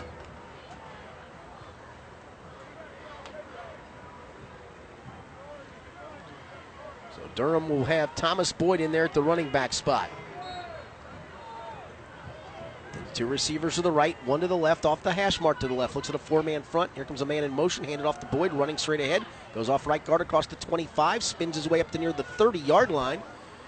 And another good gainer. This offensive line doing a pretty good job so far tonight. So a good pickup of five. Inside two minutes to go. I don't think Princeton needs to be in too big of a hurry. If you get a first down, maybe you open your offense up. But again, you don't want to give West any other life. They've got a big lifeline thrown their way with the interception return for the touchdown. Two receivers right, one left. Ball in the middle of the field this time. Boyd to the right of Durham in the gun. Second and five. Fake the ball. Dropping to throw. Durham in some trouble. Flush left. He's got some running room. Now he's going to throw a pass near side. Caught by Burkhalter, who came back to get it at the 42 yard line. Then he's dragged backwards. Nice job by Sterling Burkhalter to come back to catch that. That's going to be enough for a Princeton first down. They get 10 yards. Durham had a lot of running room, but then saw the receiver coming back towards him and made a pretty good throw. So now Princeton trying to get some tempo here. Matthews, Harris go to the right, Burkhalter to the left, off the hash mark to the left. Looking at a six-man front, man in motion going left. They'll take it, drop to throw Durham, going to throw a deep ball up the right side, looking for Harris, who's down there, incomplete. And he and the corner were hand fighting, and that, that's a good no call. Neither one gained an advantage over the other. In fact, Harris was pushing as much as the corner down there, William Barber. With Princeton, to me, playing with fire right here. I think I'd just get to the half with 101 now to go. That was just literally a jump ball that either player could have gotten, but neither one was looking at it because they were each hand fighting with each other. Harris puts his hands up in the air trying to figure out what the play call is. Play clock's down to 15 seconds. Durham just getting to the huddle. Harris is wide right again, looking at the sideline for the call. Burkhalter to the left. Angelo Foster going to go out there in a slot. Boyd is the lone running back. They put Matthews on a wing left. Here's a turn. Durham hands it off to Boyd, trying to bounce it outside, and he's going to get snowed under and lose a couple of yards to the 38 yard line. Thomas Boyd is a big back, but he does not have a lot of speed, and he could not get to the outside, and five work shirted defenders were there to get him, and now Tom Bolden taking a timeout. He has. That incompletion has given Tom Bolden a chance to think that he can get the football back. He takes his second timeout with 52 seconds to go in the half. Princeton will be faced with a third and 12 at its own 38 yard line, as we've seen this year for Princeton. The punting game can be quite an adventure. Not so much the punter, but oftentimes the snaps. They don't come back with a whole lot of force. They've skipped at times. They've sailed at times. That's why the guy has just gotten this thing to the half and been happy with it. Even though Lakota West will get the football to start the second half. Actually, they put a couple extra seconds back on the clock, so make it 54 seconds to go here in the half. a fairly quick moving half. So far, just 56 minutes of real time. It's got two teams that have run it pretty effectively. Third and 12, Princeton. Still shows on the board two timeouts left for West, but they only have one. They took one on offense and they tried to do that hard count.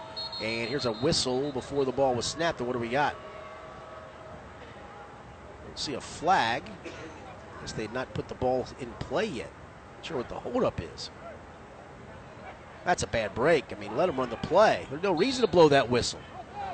Both teams are out of the field. You've blown your whistle to put it in play. Now Princeton showed its look. It's ridiculous. So here we go again. Two receivers each way. They're actually stacked one behind the other on each side. Durham takes the snap, throws a screen out to the left of Foster, trying to get a block. He needs to stay in bounds, and he runs out of bounds at the 40 yard line. He got shoved out, but he really angled himself that way, and Jackson Kuach made a, did a great job to push him out of bounds. That stops the clock with 41 seconds to go. Well, there have been times this year, the Sycamore game in particular. Sure, why West took a timeout. Fourth down for the Vikings. Tom Bolden saying, I don't think I called a timeout. The guy ran out of bounds. Maybe one of his players did. So that's going to be the last timeout. Princeton gets a huge break right there. Tom Bolden still looking at the officials saying, I didn't want the timeout. I didn't take it. But apparently somebody for West did. And despite the fact that Foster ran out of bounds to stop the clock, Lakota West takes a timeout with 41 seconds to go. It'll be fourth and nine for the Vikings at its own at their own 41. Now they'll have to punt it away. See if Lakota West tries to go after this. Really don't have a whole lot to lose if they do.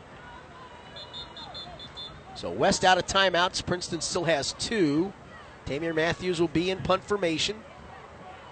Wimpy, who's done a better job of late as the long snapper, will be the long snapper. They send two back deep to receive the punt. It's Boyd to the far side. And to the near side is Alex Afari.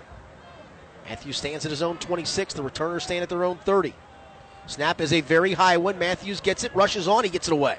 Great job by Matthews. It's going to be fielded back at the 20 yard line. Sidestepping one man or the 30. Sidestepping one man up to the 35. Still moving with his Boyd up to the 37 yard line.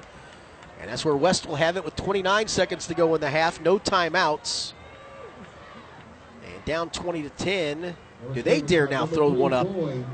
Mitch Bolden, the freshman quarterback, threw an interception that actually looked like he was going to set up Princeton for a kill shot score. Christian Kilgus Dixon intercepted at the West 36.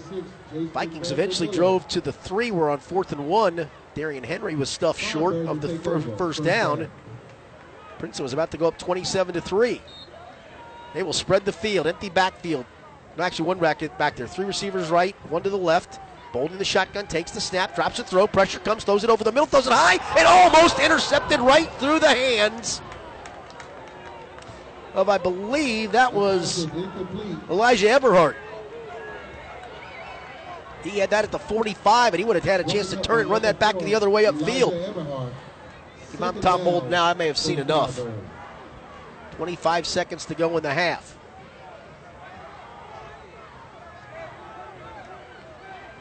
They will send one receiver, actually two. Riesenbeck and Rao go wide left. Afari on a wing right. Bolden in the pistol. Takes the snap. Hands it off to the fullback. Miller runs ahead across the 40 up to the 44. I think Tom Bolden, after that last play, said, All right, I've seen enough. Let's call go to the half. 23, Miller.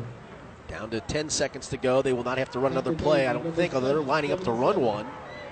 Maybe take one more snap and heave one down the field. Down to five seconds. They are going to run one more play now. Hang on, we got a timeout. Princeton, I think.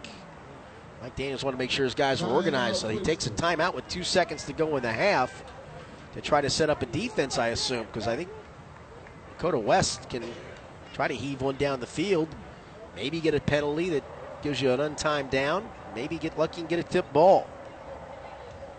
So there's two seconds to go in the half. 20 to 10 Princeton. Vikings scored the first three times they had it, scored touchdowns. The lone touchdown for Lakota West in this first half was a 50 or so yard interception return by UC bound linebacker David Jones. That's what's given Lakota West a little life and a little spark heading into the half. And Lakota West will get the ball to start the second half. But we still got one more play to run here in the first half. So Princeton's defense back out on the field.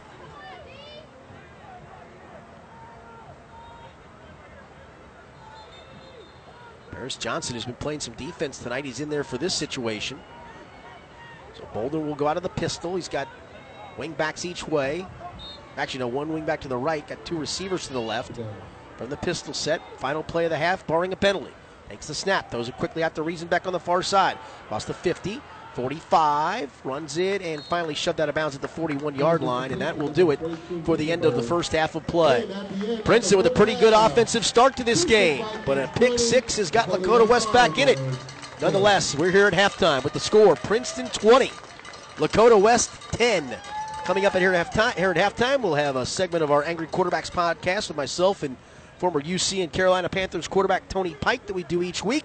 And we'll be back in about 20 or so minutes with second half action. It's Princeton 20, Lakota West 10. You're listening to Princeton Vikings football from ESP Media. It's powered by Sidearm Sports. Looking for future leaders we can believe in? Look no further than the high school student athletes right here in Ohio. High school sports teach young people how to be effective leaders. It includes learning to listen, accepting responsibility, being a good role model, and it's about respect. The result, it transcends sports. It gives us hope for the future. This message presented by the Ohio High School Athletic Association and the Ohio Interscholastic Athletic Administrators Association.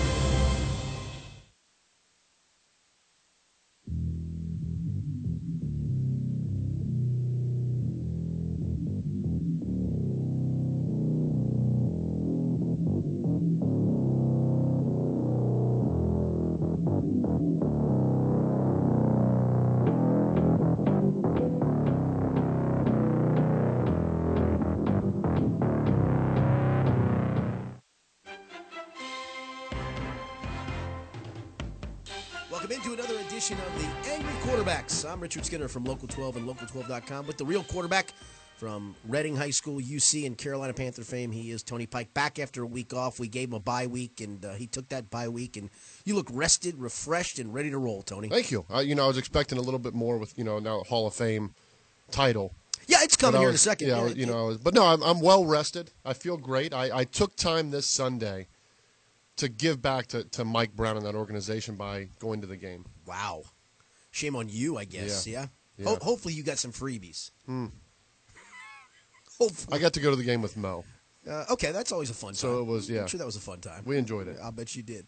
All right, we talk uh, college football, high school football, NFL. We randomly order them. This week we're going to start in college football. And let's start with the weekend for you, where your team, the 2009 Sugar Bowl team, Yes. inducted into the UC Hall of Fame. Head coach Brian Kelly came back. Uh, you were obviously on hand because you were working the game. Um, a handful of other players came back. I'll just ask you first and foremost. I'm in a couple Hall of Fames in Northern Kentucky, and I, Yeah, think, I, think it's, I think it's cool, but I never really think of it. But for a weekend like that, where there is something attached to it, and you get to maybe see some former teammates you haven't seen in a while. And I know there's there was the animosity the way Brian left, and we'll touch on that here in a second. It it still has to. It still had to be a fun weekend. I, I talked to Dan Hoard because he went in the Hall of Fame too, and uh, Dan's just giddy about it. And you know how Dan is. Dan's pretty low Right. key. Um, all shucks, all me- you know. But I think he genuinely was so appreciative of that, and I'm sure you guys had to be too. Yeah, the what what I told people all week in, in weekend it's it was exciting because the way the 2009 season ended. You know, there's the Pittsburgh game, and then right from that is the circus that was the Brian Kelly leaving, and then you go into the circus that was the bowl game, and then after that, for a lot of those players, myself included, you have two days to figure out what agency you're going with, where you're going to do your combine training, and you're gone, and you never really had a chance To embrace that. to embrace that season, to talk about that season. Everyone remembers the the Pittsburgh game, Right. but there's so many different points of There's like, a bobblehead that immortalizes that, by the way. apparently, Yeah, apparently. It's still floating out there, know it but but it's like you know the the bus ride back or the other games that season, just different players talking about different moments that we never had before. Right. We had that Friday and Saturday, and that to me, you know, and, and going in as a team, you know, the there was you know the the back to back NCAA championship teams in basketball were in it, but other than that, there's no other football Right. team, uh, and and to be a part of that and, and really, you know, go in with all the guys that had a, a big major impact because that team was it was made up a lot of a local talent, but not the local talent that they're getting now because they're getting right. the three and four star yeah, guys, guys. in the They're- area. They're not getting the Reading dumpster fire No, quarterback. they're, no, man. they're not getting the one star kid from Reading anymore with a little chip on it. Like they're getting dudes, and and we were kind of that you know that group that carried ourselves differently and, and bought into what Brian Kelly was was was preaching, and that was able to take that that team and that season to, to new heights. And it was, it was it was great to get back with everybody. Uh, Travis Kelce came back, right? It was Yeah. the Chiefs bye week. I know a handful of other players. but- Aaron but- Webster was back. yeah. Andre Revels Oh yeah, was uh, back. uh. So, but but there uh, were a handful Isaiah of guys. There were a handful of guys missing though, right? Yeah, I mean, you didn't have uh, Marty is coaching, I believe, high school Yeah, in Massachusetts. Um, Armon Binns is coaching receivers at Hampton Mm-hmm. University. And, listen, you can't get Right. logistically, you can't get everybody Right. all the time. Uh, a lot of the linemen weren't able to come back. We did have Alex Hoffman and Chris Jurek that were back. Uh, Jeff Linkenbach wasn't there. Sam Griffin, Ben Guidugli, who played a Right. big role. Yep. um, guys like that, that that weren't able to make it. But you still had a, a good core group of guys that came back, and uh, it, was, it was great. I, I, was told like a day before the the event that I was going to have to speak on behalf of Aaron Webster, and I were going to have to speak on behalf. So throwing together a A speech. a, a speech at the end of You're not a uh, wing it kind of guy. uh, no, not usually. Not usually. I, I don't like to just wing it. And um, Mo emceed the event, Okay. which was interesting because I think a lot of the players from that team don't Know who really know who Mo Right, is. And right. Mo came out and his first jab, he said, "You know, I, I, uh, the team is playing, or the the university is playing the 2009 Pittsburgh game at the Fifth Third yes, Arena yeah, tailgate." that. that sounds really. Cool that sounded really cool. And he was like, you know, I, I urge people to stop by there. And he said, I've, I've urged Tony to stop by there as well. He said, but if, if, if it would only be fitting, much like the game, if you just showed up for the second half. and there was like a spattering of laughter, Yeah. and I was laughing, but yeah, I don't it, think yeah. a lot of the other guys got it. And I was like, oh, okay, this will be. But no, it was a great, great night, and, and obviously Dan Hoard going in was great as well. Um, Brian Kelly came back. Um, it was an off week for Notre Dame. He didn't have to. I, I Mm-hmm. right, think it's I think that that's he- the key there. He I- didn't have to come I back. think it was cool that he did. As you know, time heals a lot of things. Brian actually, it was interesting, and Bill Koch has written a book on that season, as you Yeah. know. Um, Brian continues to maintain that the way things went down weren't his fault. And I know that sounds like passing the buck, and maybe it is. I mean, he's a salesman on top of everything Oh, yeah. else, and a BS or on top of everything Every else. answer he gave to the media was a great answer. Yes, which, which is what he's really good he's at. He's very good at that. Do you do you buy that though? I mean, it it made it sound like listen, I wanted to tell these guys after the banquet or at the banquet or however I was going to be able to do this, and Yeah. it wasn't allowed to be done on my time frame because I guess someone from Notre Dame leaked that he was going to become the head coach. Do you buy that? I I, I can buy it. I don't know if it happened, but I can buy it. Here's the thing I struggle with, and I think the quote you're going with was when he said he wanted to congratulate everyone, but it was taken from him. Yes. I think that was a different choice of words.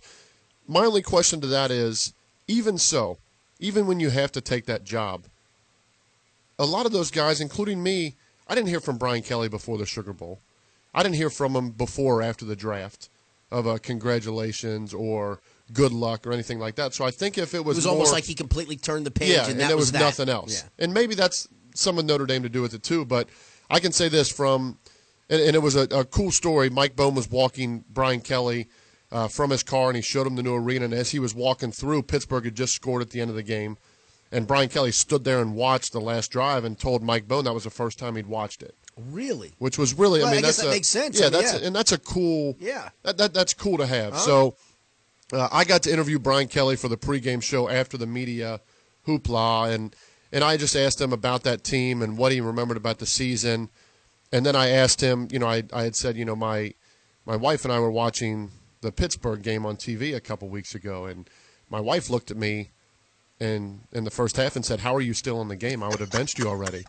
And I followed that up. even recognized and I followed that up with how close was I to being benched, and he gave like the most Brian Kelly never. Oh no, you were never going to be benched. And Baloney. I knew when I looked in your eyes at halftime and all this, and I'm bro, like, ah, bro, you and I know this. If Right. you hadn't chased the guy Correct. down on the interception, you were done. correct, correct. So, so much of what Brian Kelly says is great because it's exactly what the Right. fan base and the media wants and needs to hear. That's that's funny. Were you glad he came back? I was. No, I, I, he and to his credit, he he went up to every player individually. And my brother even made a comment. My brother was a walk on that year, uh, didn't play, but he was on the team, and he went up and said, "Hey, Doug, how you doing?" And took. I mean, he genuinely took a minute or two with every player that was there to just say thanks, catch up real quick, and then he was. You know, I'm, I'm pretty sure he watched the fourth quarter from his couch because he was out of there right after. But no, like you said, he didn't have to come back. Uh, he chose to come back, and it, was- it was good. It, it was a, a really good event. Now, at, at the point that you guys came on the field, I was actually finishing up an errand, going back home Yeah. to watch the game, and, and I heard Dan Hoard during the broadcast said there was a smattering of booze. Is that about? Is Yeah. that about right? Yeah, and on the field level, you couldn't really Okay. hear him when you were yeah, on the I couldn't hear it in the broadcast, Yeah. so that's when Dan said that. It kind of took didn't take me back, but I thought I don't really hear that. But Yeah. Dan's there, and he can. Yeah, there, you could. I think you could pick out a couple, but for the most part, it was. And it, and the way they did it, they announced the team, and then shortly after Brian Kelly came out. Right, So right. If for the average fan that's just clapping, he probably didn't even see Brian Yeah, the- Kelly come out. The, the thing I've told people, and, and listen, I mean, you you lived it. Um, I can't see as a fan how you are mad at Brian Kelly. You can be mad at how it went down, but it's impossible to be mad that he took the Notre Dame job. I said I can understand the players Yeah. and their level if they're still upset with this because that was their coach who you feel like kind of abandoned you without saying goodbye. And I, I think that's fair for you guys to feel the grudge. I don't think it's right. I, I, I don't understand the fan that holds that grudge. And maybe they're holding on behalf of you guys. Maybe that's yeah, and the I, and I think the only grudge that was held was how it happened because, you know, Mark Dantonio did the same thing. Mhm. But Mark Dantonio met with the team Right. and was very open about it, and Brian Kelly really wasn't. But at the end of the day, if you're going to be mad, then then we should be mad at the way college football has these Correct. rules in place. Yes. That Yeah. that shouldn't happen. No, if that's you right. if you start a season, then you should finish it, and that's I agree with that. I that's mean, that's you- a college football no, theme. no coaching hire should be done until Yes. after the national Right. championship. So if you're going to be mad end of story. and you're mad at how it happened in the moment because you're preparing for the Sugar Bowl, fine. But ten years later, there's no reason to to still hold that. And and, and I think it was interesting because he had mentioned that someone had mentioned if we had played for the national title, he said I probably wouldn't be the coach at Notre Dame. I think that was interesting because I don't think he leaves for the national championship. I think he has to coach the I think national you championship. have to. Yes, I think you have to. So there, there was just that, and then then there's the uh, there's a couple bowl projections out there right now that if UC can take care of business, they could possibly see Notre Dame in, in one of those. Wouldn't that be something? Yeah, and, and I think that'd be a, a very fitting way to end the year. And Brian Kelly may be upset he didn't stick around longer and do some scouting. Yeah. Uh, lastly, on, on this topic, w- when you look back, um, w- w- was there a moment or two that just, other than maybe the Pittsburgh throw, where that, that season stood out to you? Yeah, I think I think we we started the season picked third in the Big East, and we were on the road at Rutgers on Labor right. Day. It was a Monday game; it was the only game on. Rutgers was picked to to win. Uh, they were picked ahead of us in the league. It was Greg Schiano. They were opening up new stadium renovations, And that we- was that was kind of the heyday of Rutgers football. There Right. hasn't been a real big heyday of Correct. Rutgers football, but that was kind of the heyday of Rutgers Correct. And we literally, I mean, we had unveiled our, we wanted to run 100 plays a game, fast tempo, and we just rolled through Rutgers. And I think that kind of got the ball rolling for us. And then I think the trip we took to Oregon State to go across the country, beat a really good, a ranked Oregon Mm-hmm. State team with the Rodgers brothers Yep. and Sean Canfield. Uh, that was when Mike Riley, I believe, Yes, had that think team that's right, going yes. to win that. And I think that was like- before he took the NFL job. Yeah. Um, and, and Yep. yeah, they were actually going to, pretty well. to win that, and then it was kind of like the okay, let's look at the rest of the schedule, and there was that growing belief that we could do something special. But those two games to me stand out a little bit more.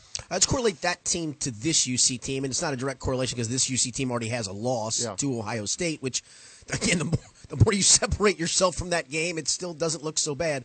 Saturday was not pretty, but it was effective, and it's still a win, and it's a double digit win. Yeah. Um, I, I you know, I, I never looked those in the mouth. I think you could also look at. Listen, we got kind of got got through the game. Yeah. I don't say lucky because they weren't lucky. UC was the better team. Um, and it feels like the, the couple of times the bye week has popped up, it's almost like needed it. Good time. And here it is again. Here's the Yeah. bye week again, coming off kind of an ugly win. Didn't play great the week before at Houston, but still never felt like they were out of control of those games. And maybe that's the good sign is there's still something in the tank that we still, and maybe we're never going to see it, but it feels like there's still something there for this team. And the one thing I do know is you're getting a consistent Yeah. defensive performance week in, week out, Well, yeah. p- barring injuries, and they're I Right. feel like they're starting to pile up a little bit. Well, I mean, defensively though, you lose James Wiggins at the start of the year, who's your best NFL prospect, Javon Hicks has been great. and and, and the, the guys that are making plays defensively are local recruits, which I mean, is Hicks great. has what seven takeaways now, Yes, something I mean like Javon that. Hicks has been great. Jarell White has been great. Um, defensively, they're consistent. They're really good defensively. Now they gave up a couple long balls against Houston, uh, but for the most part, they take the ball away. Sudden change, they've been great. Yep. Dez Ridder fumbles inside the ten. You hold him to a field goal. Uh, Marcus Freeman's going to be an, or a, a college coach. Yes. really soon. Head coach. Yes, Yeah, he's already a college coach. Or, yeah, college head coach really soon. But when you look at what this team's done this year, UCLA was a dogfight for most of that game. Uh, they trailed Miami ten nothing after the first quarter. Uh, they have struggled at times in different games this season, other than UCF and Marshall. Is that? Can you pinpoint that as Maybe just a little- Dez little lackadaisical. Yeah. Is that is that the running game's not Well, the consistent factor you thought it I would think when they've struggled, Dez has struggled, and and not to say Dez has been terrible, No, but he just he's has not- he's been hesitant at times. You don't you haven't seen him run the ball as much in the like, you know, he made a couple of huge plays running late in the Houston game, but against Tulsa you didn't see him run the ball much. They couldn't get the they couldn't get the running game going. I think the inconsistencies on offense have reared their head a lot more than defensively. And I think going into the season it would have been the opposite. I think you'd have felt with Dez and Mike Warren coming back and the receiving core getting better that you'd know what you have on offense. It seems like they're still trying to figure it out. And I get going into a game like Saturday against a Tulsa team that gives up a lot of rushing yards and saying we're going to run the ball. yeah, and they sold out to stop the Right. run. But so when Tulsa takes that away, then you have to change up the game plan and start making some some different plays. So I give the defense all the credit, and I give a guy in. And I, I said this after the game. It was fitting. The 2009 team was the motto of next man in, and you hear it a lot mm-hmm. now of of someone coming in. Gerrid Doaks is a guy two years ago led the team in rushing, missed an injury all last year, was out in, again with a knee injury this year. Comes in for Michael Warren and has three touchdowns against Tulsa. He literally willed them to a win offensively because they needed all three of them. The, the, the, the one on the on the kind of the option route, Yes. where he actually he chucks the chucks the, the linebacker Yep. end, I can't remember which it was, but somebody on the edge, chucked them coming in, almost got himself knocked off balance Right. doing so, circles back out into the middle Catches of the field, catches it, and then makes an incredible Yeah. run for the pylon. which is a novel concept in sports that you can throw to your running back out of the backfield, which we'll after get to after they chip a little. Yeah, which we'll get to later in the yes, show. yes, we will. Uh, but no, uh, Gerrid Doaks and the defense, you know, set their mark. And Luke Fickell even said after the game, these are sometimes games you need Sure. during the course of a season. And Brian Kelly said it uh, when we did our pregame interview. He said the weird thing about the 2009 season until the Pittsburgh game, we never really went through that adversity. We never had a game where we were down multiple scores in the season. We always kind of were in control to some point. And for UC, even though Miami was up 10 nothing, you felt like you were yeah, in control. still a better team, right? That Tulsa game, and, and Tulsa, look, they lost to Oklahoma State. They lost a, a good game like to 34-19, or am I drawing? yeah, Michigan? State was 28-7 Yeah, something- to start the year. And then SMU, who's ranked Yes. above UC, they were beating them by 21 in the fourth quarter. So it's not like Tulsa overall was a just a, a terrible team, but it's a team you should have handled better than what you did offensively. But again, banged up, bye week comes at the right time. They're six and one. They're bowl eligible, and they have Luke Fickell seventy-five grand right for that win, my man. They, look, they have East Carolina a win, uh, UConn an easy win, USF an easy win, and then you have yeah, I, the, the road I guess makes Yeah, me, a makes li- me just a little hesitant. win, but they're clearly the better. But then team. you're Temple and Memphis, and you control your destiny on what you can do. Possibly host a AAC championship game. yeah, and I, I think And SMU schedule is tougher going forward Yeah, it is. No than question. what UC's is. Yeah, if you and then the good, good part is because Memphis is either going to be ranked again or is at least going to be pseudo a team that people respect because they've had a good year. Mhm. and They're going to continue to have a good year. Um, Temple's probably a seven and five ish, eight and fourteen, but that would still be a, a pretty good win. Correct. Um, if you were then to play SMU um, in the title game or however that would shake down and get a win, that would be a quality win. Right. I think if UC ran the table, and this is a control your own destiny moment, Right. that's all you're asking for, right? Because- you're in the New Year's Six because Bowl. Boise lost. Yes. Boise's loss this past to BYU. week to BYU makes that now UC's Yeah, because UC to lose. Would, would like well whoever wins the AAC. Yeah, you Like control your own destiny. SMU, Yep. UC, whatever. One of those Memphis, Memphis. possibility. Yeah. One of those teams will be the highest rated, in my Correct. opinion, power or um, uh, group of six Yep. conference teams, and that team gets an automatic berth Right. in one of the New Year's Six bowl games. And the crazy thing is about the AAC, you have that opportunity, and if it's not that, it's something like the Car Care Bowl Yeah, or a- the it- Birmingham it- it Bowl. is a huge drop-off. It's a big drop off. So Yeah. there's a lot to play for going forward. Yeah, no question. Which I think it's all you want. Correct. All right. Now you, you mentioned about this, you know, the, the whole facing adversity. Ohio State has not faced a lick of it to this point. Oh. Good Coming off a bye week, we were all looking forward to the showdown of unbeaten Wisconsin, unbeaten Ohio State. Wisconsin got caught looking ahead, Yep. and it snap crackle popped them. The thing is, this is no longer an elimination game for for either. It's only an elimination game for Ohio State. Yes. Um, but the more I watch, I, lo- I I love the fact that Wisconsin is true to what it wants to be, which is Mhm. we're just going to get a bunch of big old linemen. We're going to line up and we're going to play old old, old Yep. fashioned smash mouth football. Here we come, and our defense is good enough to keep us in it.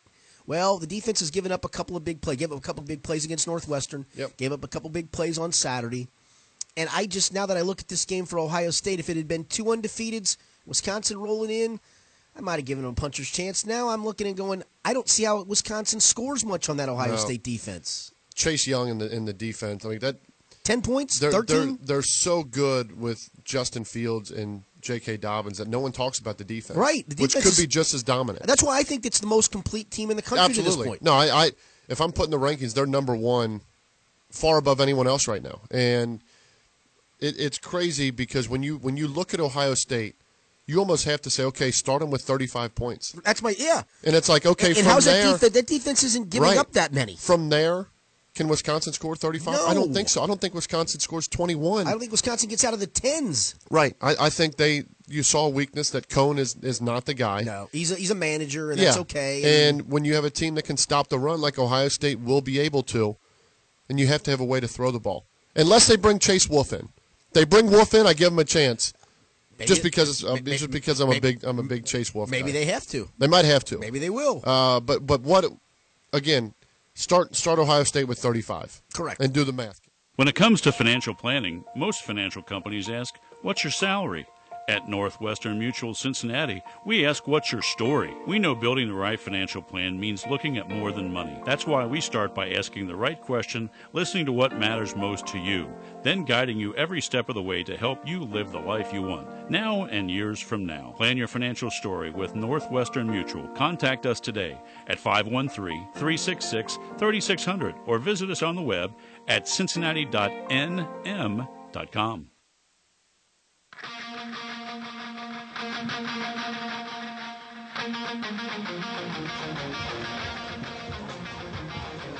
Welcome back to Pat Mancuso Field and Jake Sweeney Automotive Group Stadium. I'm Richard Skinner along with our producer engineer Zach Waddell.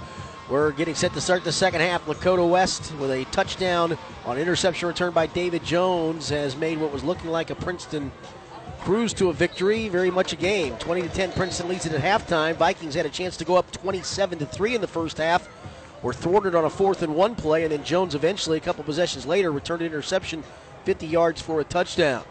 Here's how the scoring went in the first half. Princeton got on the board on its first drive, going nine plays, 75 yards, capped by a 20 yard touchdown pass from Dorian Durham to Jamar Matthews. Michael Everson added the first extra point, and with 8.19 to go in the first quarter, Princeton took a 7 0 lead.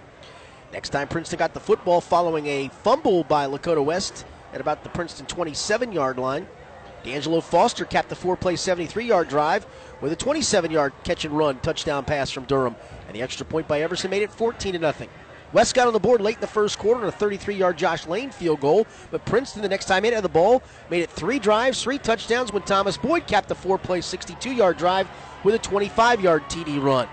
As I mentioned, then Princeton, after an interception, got the ball deep into Lakota West territory, but on fourth and one from the three, were stopped short of a first down, and eventually, a couple possessions later, David Jones went 50 yards with the interception return to make it 20 to 10. Stats in the first half: Princeton outgained West 256 to 110. Vikings very balanced: 121 yards rushing, 135 passing. West had 77 rushing, 33 passing. Leaders individually for Lakota West, Aiden Miller, who only carried the ball 12 times on the season coming in, had 11 for 48. Their leading rusher, David Afari, carried 7 for 36 for Princeton. Thomas Boyd carried 11 times for 86 yards, and D'Angelo Foster 3 for 27. West quarterback Mitch Bolden, 3 of 8 for 33 yards in the first half, and Princeton's Dorian Durham having another good performance other than the pick six, 7 of 12 for 135 yards. Elsewhere around the GMC tonight, Mason leads Middletown near the end of the first half, 20 to 7. Hamilton on top of Sycamore, 14 to 7. That's that's probably I wouldn't say it's an elimination game, but that's a big game for both when it comes to a playoff perspective. Fairfield all over Oak Hills, 36 0 in the first half, and Colerain leads Lakota East 13 to 3. So we are about set to start the second half of this one. A win for Princeton would go a long way, maybe even give it a chance to clinch a playoff berth, depending how things shake out after tonight. Last time the Vikings made the playoffs, 2007.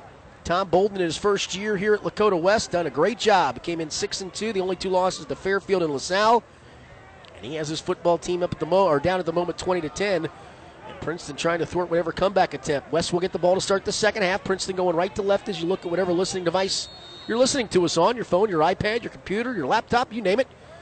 It'll be Hayden Cobbs to kick it away. And he moves on the football, and the second half is underway here from Princeton. It'll be Boyd feeling it near side at the 15, running far side across the 15, running laterally to the 20, to the 25, across the 30, fumbles the football. It is loose, and I think Princeton's got it. They do at the 38 yard line. It was knocked loose, and I believe the recovery was made by Iron Love, I believe. Is there a flag? So Iron Love with the recovery. Actually, they said Cobbs. The kicker's the one who recovered it. Whoever it was grabbed it and just kind of fell backwards with it. That ball came flying loose.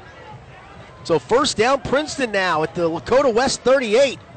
About that for a start to the second half for the Vikings. Receivers left and right. Boyd, the running back, actually two receivers out wide right. One comes in motion going left. They fake it to him, hand it to Boyd, running straight ahead off left guard, inside the 35, takes a tackler down to the 30 yard line. That run was by number seven. There to make the stop was Noah Smith. He's been on a lot of tackles tonight for Lakota West. Second down for the Princeton, after things started to slip away a little bit in that first half, get the big turnover. Third turnover of the night by Lakota West. Second and about a yard. They make it two from the 30. Showing Burkhalter is not even in the huddle. Everybody else is huddled around, but Burkhalter out wide left beyond the numbers. Ball close to the middle of the field, but angled a little right. Not far out to the hash mark, though. Harris goes wide right. Boyd to the right of Durham in the gun. Matthews is in a slot left. Now he goes in motion going right. They're going to hand it to Boyd. Running straight ahead he goes. He gets close to the first down. Now he drags the tackler to, I believe, the first down marker. Should get forward progress to the 27. Number seven, Thomas Boyd. Hanging on for dear life at the bottom of that pile was Kuwach. 33. And after that run, that leads to a Viking first It will be a first down, Princeton. At the 27 yard line, Boyd going to come out after that last run. Guessing Irie Turner will come in. Irie Turner in a big screen pass, catch and run in that first half. Slot to the right, one receiver to the left. Durham has Turner to his left in the gun. Now man goes in motion going left. They'll hand it off to Turner running right. Tries to make a cut, does so inside the 25 and takes it down to the 22 yard line. Nifty little move as he sidestepped a would be tackler. David Jones up to make the stop. But not before gain down to the 22 yard line, gain of about five. Played almost two minutes of this second half. Princeton, after the turnover on the kickoff return by Lakota West, knocking on the door. Has it down at the West 22 with a 20 to 10 lead. Ball placed on the hash mark to the right in high school football. The hash mark's way wide apart, much further obviously than the NFL. Burkhalter's wide left, Harris is wide right, Matthews on a wing left. Going to turn. They're going to actually just direct snap it. Durham's going to run to the left, trying to get to the outside of the 20. Turns the corner and bangs a man as he goes out of bounds at about the 15 yard line. By number five. Nice run by Dorian Durham, and that's going to be enough for a first down. He does not run it nearly as much as MJ Horton runs it. That was a complete design run for Dorian Durham. He's got a first down down to the 16 yard line of West. Two receivers go right. That's now the open side of the field off the hash mark to the left. Burkhalter lines up that way. Here's a snap, handoff almost falling down. It's Turner. He's got a nice roll, runs inside the 10, and takes it down to the seven yard line. Durham fell down after he handed it off. Number 30, Arion Turner. Ari Turner doing another nifty job running. He made another jump cut right in the hole. Takes it down to the seven yard line for a pickup of nine. Last time Princeton was down this deep, it got turned away on fourth and one from the three. Right now it has it second and one from the seven. And off the hash mark to the left. Two receivers go right, one to the left. Darian Henry's in the game as a tight end lined up right. Turner to the left of Durham in the shotgun. Waits for the snap. Takes it, hands it. Turner runs straight ahead, sidesteps one man, can't sidestep another. He's going to be tackled for a loss, and now a penalty flag comes flying in, probably in the area of offensive holding. Kawach made a, did a good job to knife through there and make the tackle for a loss back to the nine, and it will be holding against Princeton. Flag is against the Vikings. Not the best part of the field for that to take place in.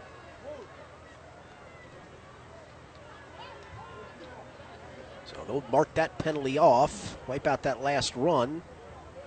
Princeton's going to get second down over again, but they'll be back at the 19 yard line.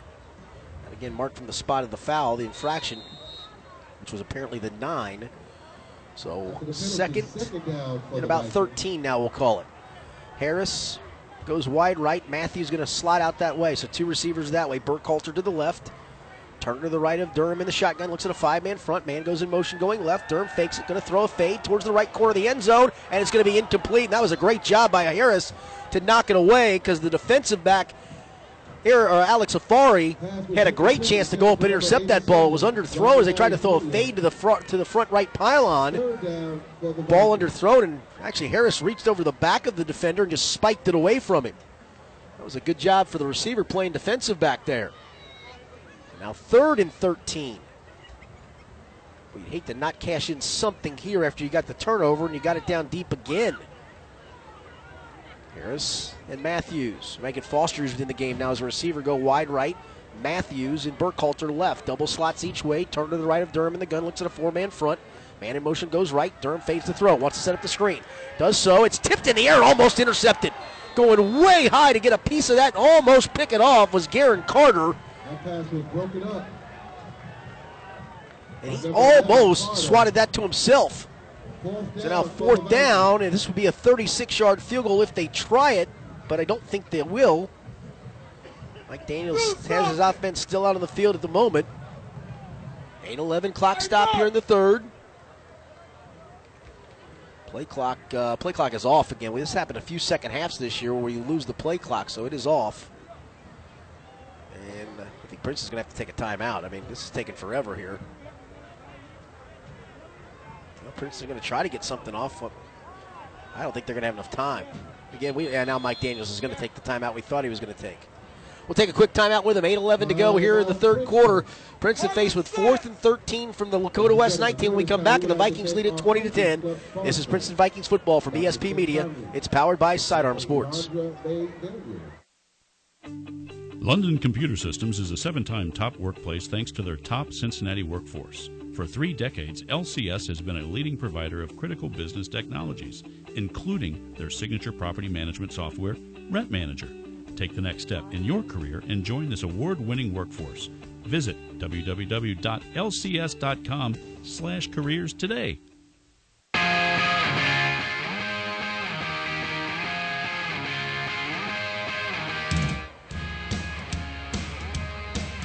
So apparently too far for a field goal. it Maybe a 36 yarder if they were going to try it, but they're not. So they'll go for it. Princeton fourth and 13 from Lakota West 19. Well, this would be disappointing to not cash in. See if Durham's got some magic in that right arm. Two receivers each way.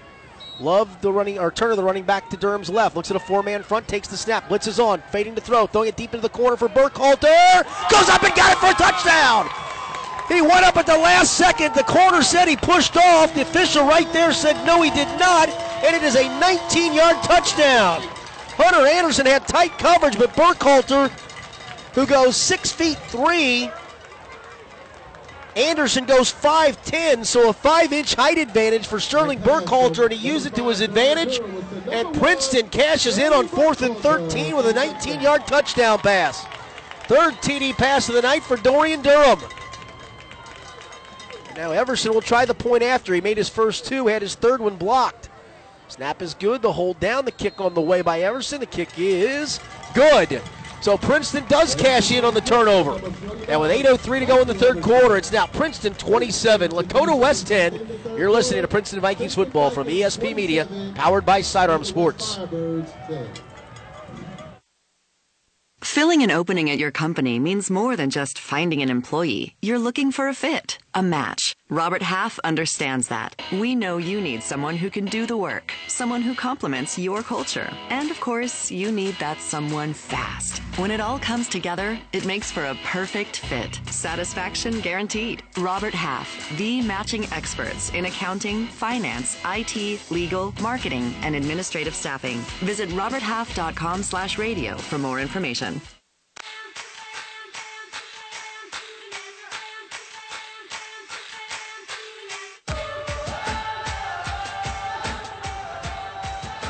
Back here at Pat Mancuso Field, Jake Sweeney Automotive Group Stadium on a just a beautiful late October night for high school football. No rain in sight, although the rain coming overnight, going to rain pretty much all weekend. So a night to enjoy some high school football. Right now, Princeton on top, 27 to 10. Setting to kick it away will be Cobbs. See, they got back deep. I think they took the guy who fumbled out, Mason. They did, or Boyd rather. It's going to be Alex Afari to the far side, and to the near side is Malcolm Rencher. Kick is away. It's going to go over Rencher's head, bounce at the two yard line, and finally bounce back into the end zone for an automatic touchback. For a second, like it was going to die down around the one yard line, but it finally trickled into the end zone. So Lakota West will have it at its own 20. That touchdown by Princeton is so big for so many reasons. It gives you the three score lead, and it really puts West in a bind where it probably has to throw the football a little more. Maybe not yet. They can probably use their, their main offense, but it's a ground oriented offense, which uses time. They've not really hit any big runs tonight. So even if they were to drive it the length of the field, 80 yards here, they'd use up probably five or six minutes of clock. That's provided that they do it. Their only touchdown tonight came on defense. So first down from the 20. Wing back to the right, two receivers left in motion. Here comes the option. They leave it off for the fullback and getting across the 20 to the 23. Again, they've used Aiden Miller a ton tonight running the football. That run was by number 23, Miller. Gains four to the 24. That's what I'm talking about. You'll give up those Tackle made by number 94. all day. That'll take up a bunch of time on that clock. Still a lot of time remaining, though. Just under eight minutes to go in the third. West players looking over at the sideline to get the signals. They send two receivers left. Afari on a wing right. Miller again, the lone running back. Out of the pistol, the freshman quarterback Mitch Bolden awaits the snap. Takes the snap. Got an option to the left hand side. Pitches off to Afari. Grabs the football. It's scooped up at the 20 yard line. 15, 10, 5. Touchdown, Leroy Bowers. Mitch Bolden tried to pitch it on the option going left, and as he did, he was hit. Bowers scooped it up. He has been Mr. Turnover Machine this year. He's been in the right place at the right time for a lot of things from a turnover perspective. Leroy Bowers with the scoop and score. That's his third fumble recovery of the year. He's got three interceptions on the year. And that scoop and score touchdown by Leroy Bowers makes it 33 10 Princeton with 7 18 to go in the third. And Everson to try the point after. Snap is high. They get it down, and Everson gets the kick through. He actually had to hesitate and wait. So Princeton takes advantage of a fourth Lakota West turnover here in this football game. And with 7.18 to go in the third, it's now Princeton 34, Lakota West 10. This is Princeton Vikings football from ESP Media, powered by Sidearm Sports. Loveland Chiropractic Office has been treating patients in the Loveland area since 1921. We have generations of experience that continue to lead the field in chiropractic care. With our experience, we have high level of success with acute injuries as well as chronic conditions. You can find us online at lovelandchiro.com. That's lovelandchiro.com. And on Facebook.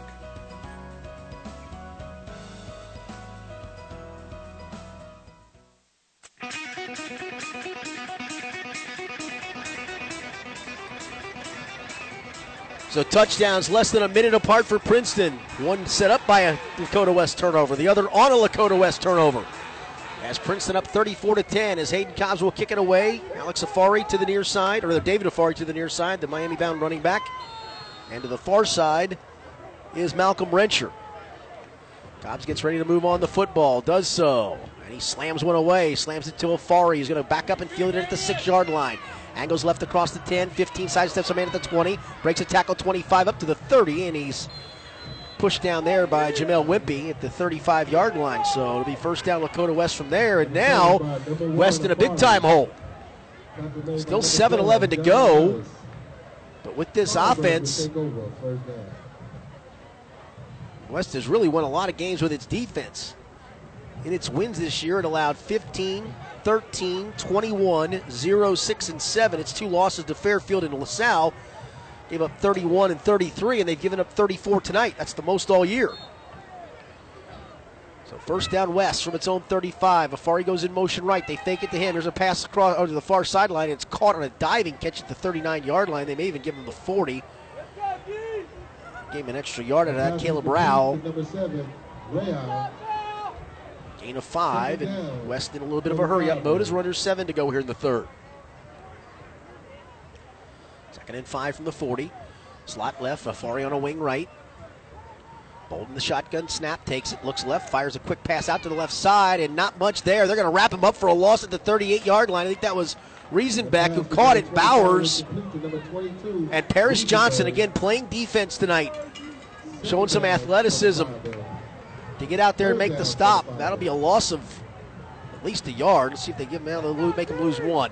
So third and six, just like that for West from its own 39 yard line. Rao and see if another receiver come out this way. They're going to go with double wing backs. So Rao, the lone receiver, out wide right, wing back on either side. One running back behind quarterback who takes the snap, fakes it, dropping to throw Bolden, trying to throw it out pass, does so to Afari at the 40, cuts upfield 45 50. 45 near side, runs out of bounds about the 43 yard line. That's just the case to get your best athlete out in space and find him. Now, did a flag come in? The pass was complete to number one, Afari. I think you're getting a late hit against Princeton, and there's no reason for it. He's clearly out of bounds. He cut back in after he stepped out, but the whistles were clearly blowing personal foul against Princeton. That's their fourth major penalty of the night. Two face masks, two unsportsmanlike conducts. And this one marks it all the way down to the Princeton 29 yard line. Under six to go in the third. Princeton up 34 10, but West trying to answer back. Two receivers to the right, Afari on a wing right, two receivers left rather, Afari on a wing right. Holding the shotgun, takes the snap, swings it out to Riesenbeck, far side, makes the catch, tries to cut inside the 30, and he's going to go nowhere again. Princeton defensed it very well. There are three gray shirted jerseys there. Kevin Suttles, Caleb Crawford We're over there to make the stop. No gain. It'll be second and 10 from the 29.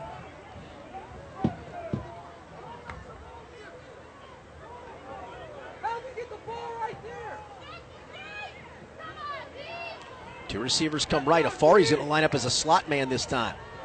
Bolden in the shotgun, sends a man in motion going right. Three receivers come that way. Bolden going to roll right to throw. Fires it on the run. Caught it by Riesenbeck at the 27. And then there was a block in the back by Afari. They threw the flag. And Giant Jaheim Thomas tackled Riesenbeck immediately. And Thomas is the one that got blocked in the back. It'll be a gain of a yard, but this is going to be a legal block in the back penalty. Now there's a penalty marker in the end zone. Not sure what happened down there between a corner and it looked like that was Alex Afari down the field. I don't know. I don't think this is going to be on Princeton. I don't think in the end zone. Caleb Crawford's down there. He's been heated a bunch of times tonight. If it is on Princeton in the end zone, these are going to offset, unfortunately. You just can't have it. Coaching staff yelling at Caleb Crawford. He got heated a couple of plays ago over something, too. The first penalty call was a legal block in the back. That was clear on David Afari. There's that call, and now you're going to get the second call for the one in the end zone, which will be. Actually, uh, they may just call offsetting in the end zone. Nope, now the personal foul call against Princeton. So they're going to mark off both. Mark off the 10 yards for the illegal block back to the 38, and now mark off the 15 yards against Princeton, which will take it down to the 23. Should still be, I'm assuming, second down. If it is so, it'll be second and four. Yep, that's what it is. They mark off both penalties in high school football the 10 yarder the one way, 15 yarder the other way, and it's still second down. So second down and four from the 23 yard line for Lakota West. So we approach five minutes to go, and we've just gone under it here in the third with Princeton on top 34 10. Alex Afari wide left, double wings each way. Miller the lone running back in the pistol behind Mitch Bolden. Bolden takes the snap, wants to run the option, gives it the fullback big hole inside the 20, cuts outside at the 15, still on his feet, driving down to the 13 yard line. The fullback, Aiden Miller, continuing to run hard. And that's going to be a first down. They'll mark it all the way down to the 12, it looks like. First down, Lakota West from right there. Number 12, John Harris. John Harris made the stop. At least one of the men who made the stop. First down, Lakota West from the Princeton 12 off the hash mark to the right. They send Alex Afari out that way, the short side of the field. Nobody wide left. Wing back each way. Miller, the lone running back behind Bolden in the pistol. Looks at a six man front now. A man goes in motion coming right. Hand it to Miller, and he's buried in the backfield as soon as he took the handoff. They tried to run the option coming this way. He left it in the belly. Christian, Gil- Christian Gilgis Dixon and Darian Henry bury him for a loss back at the 14. Oh my goodness, they gave him the 13 yard line. That's not even close. That is a horrible, horrible spot. They tackled him back at the 14 and pushed him back to the 15. He never got to the 13. For the Firebirds. Still a loss of one. Should have been a loss of at least a couple. Second and 11. Under four minutes to go in the third. Alex Afari wide left. Wing backs each way. Bolden now, David Afari comes in motion. They fake it to him. Bolden drops the throw. Flushed out to the right. He's going to be sacked back at the 19 yard line. Coming through on a blitz was the defensive back Elijah Eberhardt. That's a loss of six back to the 19. Actually, they'll put it back to the 20, so there's the yard, the extra yard. They gave Princeton a little gift with the spot that time. A loss of seven back to the 20. They got to get down to the two for a first down. It'll be third and 18 for West. They run an extra receiver out on the field. Xander Nitz will come out wide right. Three actually three receivers left. No tight end in the game. The running back Miller to the right of Mitch Bolden in the gun. Looks at a five-man front. Takes the pass, drops the throw, sets his feet, throws over the middle. It's caught down at the four by Afari, and he goes in for the touchdown. Just throw it up to your best player, David Afari, who leads his team in rushing heading to Miami. Kevin Suttles looked like he tried to jump the route and just couldn't get there, and Afari just boxed him out, caught it, and goes in for the touchdown. So 2.53 to go here in the third. And it's now 34 16, the Princeton lead. It'll be Josh Lane to attempt the point after. So West stays alive. Snap is a good one, hold is a good one. The kick on the way, and the kick is thumped well through. So 2.53 to go in the third quarter. Princeton, a couple of big, not so good penalties on that last drive. Really hurt them. But they still have a comfortable lead and they'll get the football back. It's Princeton 34, Lakota West 17. You're listening to Princeton Vikings football from ESP Media, powered by Sidearm Sports. For over 55 years, Miller Valentine has worked in close collaboration with businesses when they are ready to build, renovate, or expand. Choosing Miller Valentine as your construction partner means aligning yourself with passionate experts who recognize the value of a team approach. Having grown from a small general contractor to a nationally recognized construction company, Miller Valentine listens closely to your needs to recommend the best combination of construction techniques to fit your project. For more information about Miller Valentine Group, please visit us at www.mvg.com.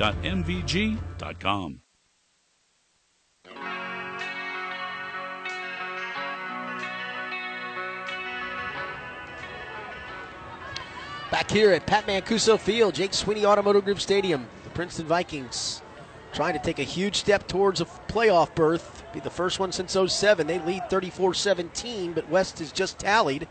Josh Lane moves on the football to kick it back away and does so to Leroy Bowers, who will catch it at the 9. Runs straight ahead across the 15, angles out right to the 20, 25, and up to the 28 yard line before he's finally knocked down there by the ankles. A nice ankle tackle made by Hunter Anderson. Now see if Princeton can maybe get some ground game going and run some clock. 2.46 to go in the third. Still up three scores. 397 441.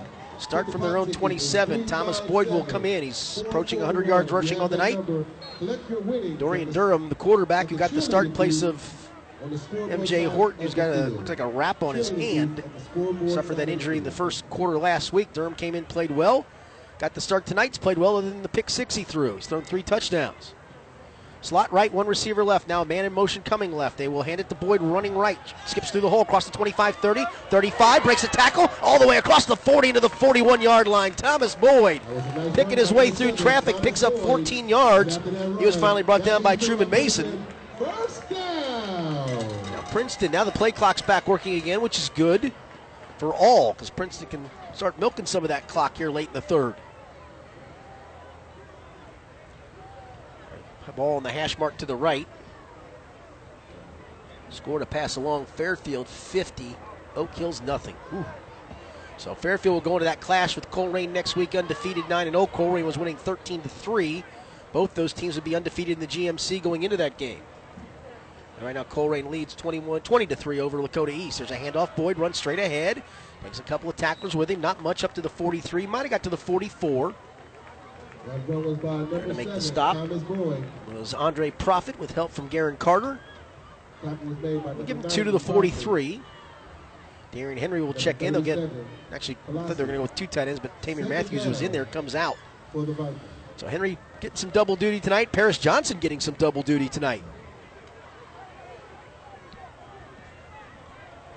Slot right. D'Angelo Foster, the slot man inside Harris. Burkhalter wide left. That's the open side of the field. Boyd to the left of Durham in the gun. Now Foster comes in motion. Gets the handoff on the jet running left. Plants a foot. Cuts it up at the 40 to the 45 and might have gotten across the 45 to the 46. Possession player slow to get up. Kawach slow to get up for East. 11, Carter. Garen Carter, the first to make the stop. They'll give him a couple to the 45, so it'll be Third down third for and six for Princeton from its own 45. By the time they snap the football, there'll be about 50 seconds or so to go here in the third quarter. So we're now just under a minute. 19 seconds to go. Off the hash mark to the left. Slot right, one receiver left. Looking at an eight-man front. They look like they want to come with the blitz. Durham takes the handoff or the snap, gives it to Boyd, runs through one tackle but can't run through the rest. It'll be tackled for a loss at the 44-yard line. So Princeton will likely have to punt it away here. That was by number seven, Thomas Boyd. Stop. Fourth down Princeton's not going to have to run another play. Well, yeah, they are too. There's no, no they say no. Yeah, they will not have to run another play here in the third quarter.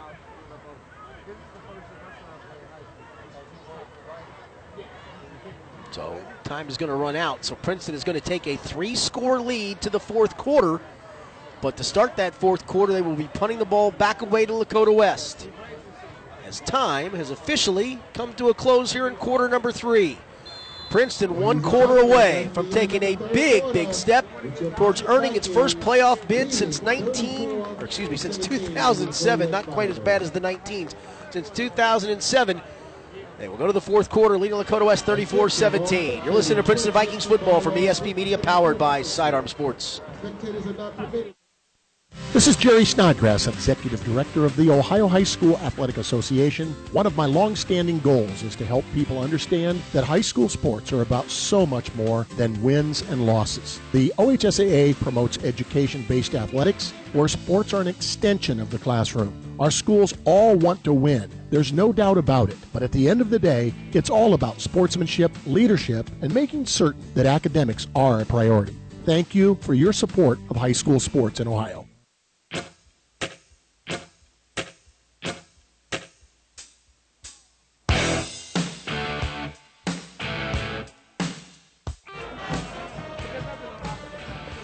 Producer, engineer Zach Waddell, Richard Skinner back with you here as we start the fourth quarter of play from Pat Mancuso Field, Jake Sweeney Automotive Group at Princeton High School.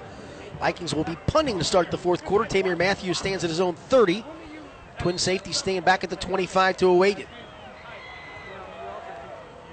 And look like maybe offsides, but no, snap is a good one, and Matthews gets away a nice high floating punt that is going to be fielded to 33 yard line and running ahead up to the 40. Nice job by Alex Afari to catch that first and foremost. Then he got about seven or eight yards on the return. So West will have it first and 10 from its own 40 yard line. Fourth is fielded by number 34 17, the Princeton lead. Take over. First down. West last time it had the football got a couple of big Princeton penalties on the drive. That's something that's plagued this team for the last couple of years. Thanks to Dan Wright, as always, bringing the stats here through three quarters. Princeton, 323 yards offense, 153 for West, but Princeton, six penalties for 87 yards. I'll give you some individual stats in a moment. First down West from its own 40. Mitch Bolden, the freshman in the shotgun, takes the snap, pump fakes, wants to run the double move, throws it up the far sideline, nobody home. Well covered, double covered out that way as he tried to hit a double move to Rao. 25. Suttles, the safety man, came over to help Second down for the Firebirds. Elijah Eberhardt. Individually for Princeton, Thomas Boyd, 16 carries, 112 yards. Dorian Durham, 8 of 15 for 154 and three touchdowns. Second and 10 West from its own 40. Afari goes in motion. They run the option going right. Leave it, no, go, leave it off for the fullback. And a good job by Princeton up front to stop that. As Miller, the fullback, only gets a couple to the 42. By number 22, Darian Henry, Joshua Younger, Tackle made by number 24. and Jaheim Thomas all there to make the stop. So now third down again.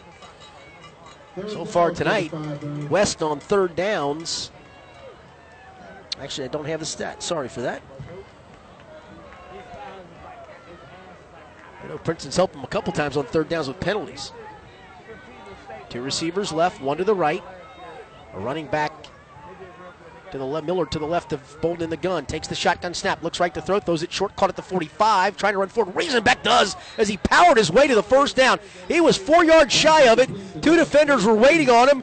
He just lowered his shoulder and ran right through him to get the first down to the Princeton 49. Actually, they'll mark it at the 50 yard line, but it is a first down. That's where he had to get. That's a first down for the Firebirds. Well, they just threw it to him short and said, Go get us a first down, big fella. And he did. Played a little over a minute of the fourth. 34 17 Princeton, but West back on the march again at midfield. Slot to the right, Afari on a wing left. Bolden. Now Afari goes in motion going right, takes it, hands it off to the fullback, Miller, and not much there. Get down to about the 48 or so yard line for a pile of players. Stacks things up. West going with a little quicker tempo here. If they want to run most of their offense, which is a lot of running, they're going to have to pick the tempo up. They'll give them to the 47, so a gain of three. Tackle made by number 12, John Harris. John Harris gets credit for that stop. Aiden Miller, the fullback, has carried it a bunch tonight. 12 times for the year coming in. But through three quarters, he carried it 14. That's his 15th carry of the ball game tonight. Slot right, close side of the field. That's where the hash mark. They're off the hash mark to the right. A Afari on a wing left is going to go in motion. Now does so going right. Bolden takes it, drops the football. It is loose. The fullback Miller picked it up, and then they stack him up, and no whistle yet. And the pile, boy, they got to blow the whistle on that. That's how somebody gets hurt. They still have not blown the whistle, and now they finally do. That's absurd. The pile had stopped clearly at the 48 yard line, then players started pushing from one side to the other. Forward progress had been clearly stopped, and they still let the play continue, and he's going to get a couple yards down to the 46. Third down for the Firebirds. Talk about player safety. Everybody kind of scrummed up, and play should have been blown dead. It's not a big gain as it is. So here's another third down. They just converted third and eight a moment ago. Now third and six as we approach nine minutes to go in the game. At least this is taking some time. Alex Afari is going to come wide left. David Afari going to slot out this way. He caught the touchdown pass moments ago. One wide receiver to the right. Running back Miller to the right of Bolden in the gun. Looks at a five man front, takes the snap, looks to throw, throws right. It's caught by Riesenbeck near the sideline, and they roll him out of bounds a couple of yards short of the first down. Good job by, I believe, Eberhardt on that side to roll him out two yards shy at the 42. So that time, Eberhardt came in to tackle, and Paris Johnson going to come in there on defense. And big Joshua Younger going to come out on this fourth and two play. Looks like they're going to bring some extra beef in the game here. David Jones going to come in the game. The fine linebacker had the pick six. He comes in on offense. 8.53, clock stopped because the play went out of bounds. It'll be fourth and two west from the Princeton 42. Vikings up by 17 at 34 17. Big play in the game here.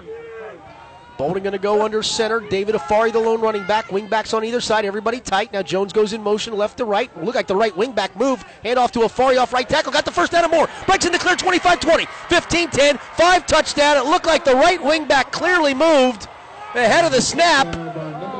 They put Mo- they put Jones in motion. He was fine running parallel.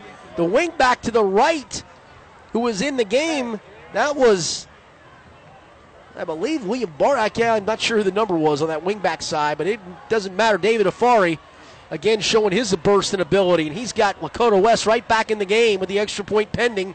42 yard touchdown run. Will be Lane to attempt the point after. Snaps a good one. The hold's a good one. The kick is on the way, just inside the right upright. No, they said just outside the right upright. No good. So 8:43 to go in the game. It's Princeton 34, Lakota West 23. Things getting a little tighter here at Pat Mancuso Field and Jake Sweeney Automotive Group Stadium. We'll be right back with the kickoff after this. This is Princeton Vikings football from ESP Media, powered by Sidearm Sports. At Robert Half, we know finding the right employees is a job in itself, and it's a job we love. You see, Robert Half isn't just a staffing firm, we're people. People who believe in finding the right people to fit your company's needs. Because employees who are a good fit are more productive, more engaged. Finding a great candidate isn't easy, but at Robert Half, we know it's possible. Robert Half, the experts in accounting, finance, IT, legal, marketing, and administrative staffing. Learn more at roberthalf.com/radio.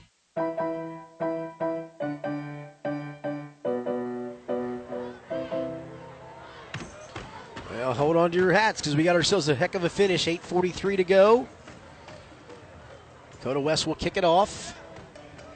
Timeout wise, West still has all three left. Princeton has two. I tell you what, the officials look like they missed the wing back on the right moving. That would have wiped out the play, but it doesn't matter because it's all over and done with. Now the Princeton offense has to get back to work and at least string a couple of first downs together and use some clock on this next drive. Unless they try to do something trickery here on the kickoff. Lane to kick it away, moves on the football. And he pops a high short kick to the far side. Going to be fielded by Bowers at the 15, runs left. Now comes back right across the 20, trying to get to the corner. He's running parallel. Can't get the corner turn and gets up to the 25 and is run out of bounds there. So Princeton will take over. Maybe the 26, but they need to get a couple of first downs here. That's where you tell that offensive line it's time to fire back off the football. Through three quarters, Princeton had rushed for 169 yards on 26 carries, and that's against a Lakota West defense that on the season it allowed just 99.3 yards a game on the ground and 3.0 yards per rush. So you're doing it against a defense that can stop the run. Princeton needs to keep grinding it out here. Boyd in there is the running back. Two receivers right, one left, the open side of the field. There's a handoff to Boyd, runs straight ahead, trying now to bounce it outside. He gets across the 25 and got back to the line of scrimmage, and that's all. They gummed that up in the middle. He had to, he was forced to bounce it. Jake Kiefer was there to bring him down for what amounts to no gain on first down. Tackle made by number 97, Kiefer. Second down.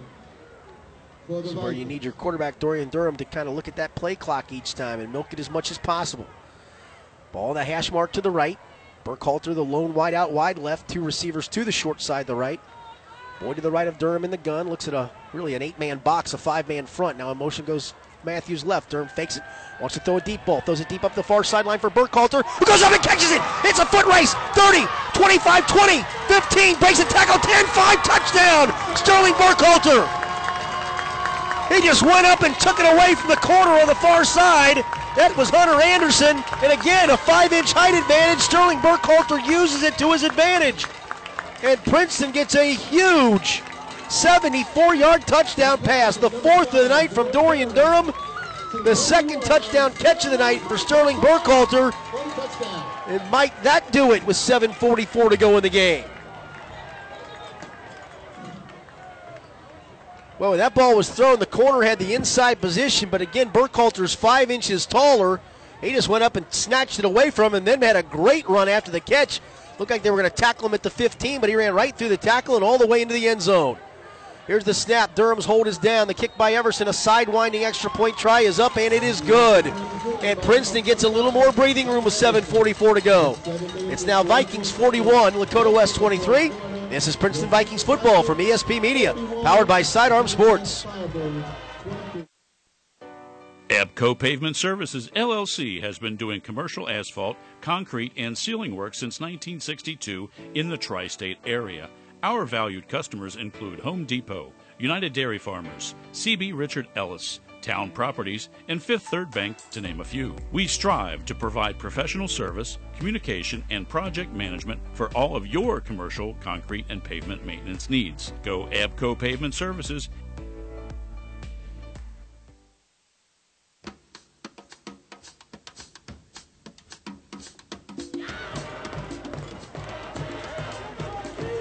Well, 7.44 to go. Princeton gets a huge touchdown.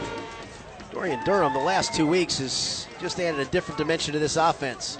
Again, MJ Horton, who's been the starter this year at quarterback, the leading rusher, can certainly do some great things with his legs, but Dorian Durham is a far better passer, although he's thrown a couple tonight that, quite frankly, his receivers have just gone up and made plays on. That was a 50 50 ball that Sterling Burkhalter took away. And now to kick it away will be Cobbs. He's got David Afari to the far side, and again back there to the near side is Malcolm Rencher. Moves on the football. He kicks it towards Rencher at the near side, comes up and fields it at the 13, runs straight ahead across the 15 20, and side he cannot get away at the 23 yard line. Look like he was going to sidestep a man. Is that Bowers who was down there on kick coverage? No, Caleb Crawford. Nice job by Crawford to come down and make that tackle on kick coverage. So now the Princeton defense needs to put this thing away. Let's see if they can. 7.38 to go. Firebirds will take over first down. Really, their freshman quarterback, Mitch Bolden, has been under the gun for the most part because his team's been down throughout. They found ways, though, to get Afari's hands on the ball the last couple of drives, and he's responded to Miami commit with a couple touchdowns, one on the receiving end, and then moments ago, the 42 yard reception. He lines up as a slot receiver to the right. Two guys that way, one to the near side. Five man front for Princeton. Bolden takes the shotgun snap. It's low. Catches it, looks right, fires one towards the middle and behind the intended receiver. That was Alex Afari. Pass from the quarterback to number two was incomplete. Bolden, that was, timing was thrown off because the snap was low when he looked up. I think he wanted to throw that slant a little earlier. By the time he did, the window was pretty tight. Second and 10 West from its own 23, 7.33 to go. Send one receiver to the left, ball in the middle of the field. That's Riesenbeck. Two receivers to the right. And here's a shotgun snap. It goes through Bolden's hands, and he just dives on it back at the 13, but he's going to lose 10 yards. That looked like a pretty good snap that time, but it went through Mitch Bolden's hands. Covered by the quarterback. number Mark it at the 14, so a loss of nine. So this is where Princeton needs to put the game away right here on third and 19, back from the 14. Paris Johnson checks in. Joshua Younger goes out, so they're going to pass rusher in. Mason with a 34 7 lead over Middletown late third quarter. Mason will come here for the regular season finale next week. Maybe they're playing for a playoff berth next week, and maybe by then Princeton will have already clinched after tonight. We'll see. Two receivers left. Rao now comes out wide left. Bolden in the shotgun on third and 19. Takes the snap. It's low. Drops to throw. Now he's flushed. Now he's sacked back at the seven yard line. Darian Henry came off the edge and it was not going to be denied. And now penalty flags in the secondary. Did Princeton do something again? There is a flag. Boy, There if they did, that's going to be unsportsmanlike against Princeton. Holy Toledo. No, wait a minute. Maybe they signaled the other way. This might be against West. Nope, against Princeton. Man, oh man, they sack him back at the seven yard line. And sportsmanlike conduct the call. And talking to the referee says he was yapping. I'm not sure who they're yapping to. They just got to stop. I mean, you just you got to have them stop. This has happened far too often this year. So they'll mark the penalty yardage off. It'll still be fourth down. They're going to have to punt it away. But the players just need to stop. It's grow up time. You're trying to win a football game, not talk smack. Fourth down for the Firebirds. As it is fourth down, though, so the defense did do its job. Princeton may have too many guys on the field, and now Elijah Eberhardt sees it and he signals timeout. The player got off. It was Todd Harding. They were all kinds of confused there. And so they decide the best thing to do is to take a timeout. We'll take one with them. 6.35 to go in the game. Princeton on top, 41 23, edging its way towards a win, potentially a playoff berth, despite some of the costly penalties tonight. You're listening to Princeton Vikings football from ESP Media, powered by Sidearm Sports.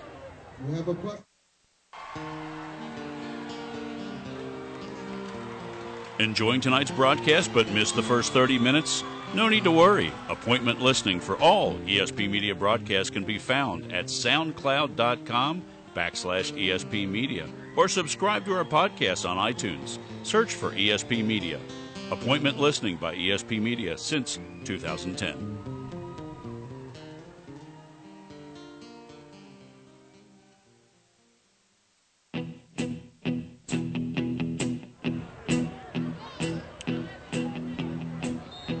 Punt time here for West as we have 6.35 to go. It'll be Dan Caudill to punt it away. Good snap back. Here comes Princeton rushing it, but he gets it away. Sidewinding kick, and a fair catch going to be taken in West territory at the 46 by D'Angelo Foster.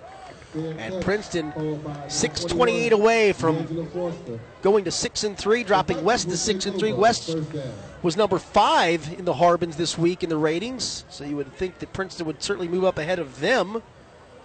Top four get a home game. Colerain comfortably at number four going into this week. Fairfield was one, Elder two, X three. So I don't really see the top four changing much, if at all. Those will probably be the four home teams. Princeton has the ball right now and a chance to get to six and three, drop West to six and three. Time to work on some clock, you would assume. One receiver each way. Princeton goes back with the two tight end. Actually, one tight end. They got a wing back to the right. Here's a snap back handoff. Ari Turner running straight ahead, and he is running nowhere and running backwards. They gathered him up and dropped him for a loss of a yard. Turner's a little guy. It was funny to watch the linebacker, Isaac Kolasic, who goes 6'2", 215. He just kind of patted him on the shoulder pad like, sorry about that, little buddy. Kind of helped him up. By the time Princeton snaps this, there'll be about 5.40 to go in the game. Darian Henry going to check back in as a tight end. So they are going to come with the two tight end look, as I believe Jamar Matthews, who was lined up as a wing, checks out, and he does. Play clock down to 10. Princeton at the line of scrimmage. Receivers each way. They do go with the two tight end look. Turner the running back to the left of Durham. Here's a bad snap. Durham goes back and catches it. Does a nice job. Now he's just going to take a knee back at the 42 yard line. And wisely, one of the players for West, it was Andre Profit, looked like he was about to blow him up because Durham took a knee very late. And again, when you're down in high school football, you're down, and Profit had to sidestep him. One of the Princeton coaches said something to Profit. Profit said something back to him. No harm, no foul. Profit did do a pretty good job to try to sidestep him there. At least you got the football back. And again, the clock continues to run, though. Princeton up 18 as we approach five minutes to go. Third and forever. They got to get to the West 37, but I would assume you run this or maybe you throw a jump ball up. Receiver to the far side. Burkhalter was uncovered. Take the snap. They are just going to throw one up for Burkhalter. Far side. He's running down underneath it, and it's going to be intercepted. Penalty flag comes in late. Might be interference. Running up the far sideline, Alex Afari. 50, 45 40, 35, still on his feet 30, and slides down at the 27 yard line. Now, there is a penalty flag where the pass came in. Now, there's another flag at the end of the play, and there's a Princeton player down. He might have got side. He might have got blocked on a blind side block. Is that Turner, the little guy? It is. He's up, but he's woozy. So we'll sort this out. Maybe Burkhalter gets caught for interference. I, I thought it was just a good jump ball. Both players went up for it. Looked like Burkhalter was going to come down for a second with it. But Alex Afari able to snatch it away, and they made a great return up the far sideline. So let's see what the flags are. I think the second flag is going to go against, I'm assuming, against Lakota West. And we'll see if the first one does too.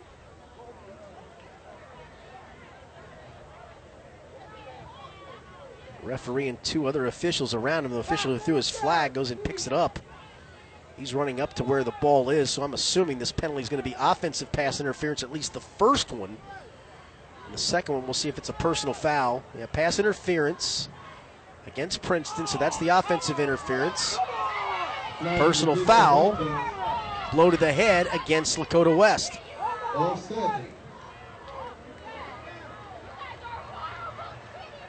So it'll be West will get the football. And they'll have it at the 26 yard line. I don't know about that interference either way. I mean, both players just simply went up to jump for the football. Now, Burkhalter might have pushed off after they were battling for it because they were just trying to rip the ball away from each other. That's just a terrible call.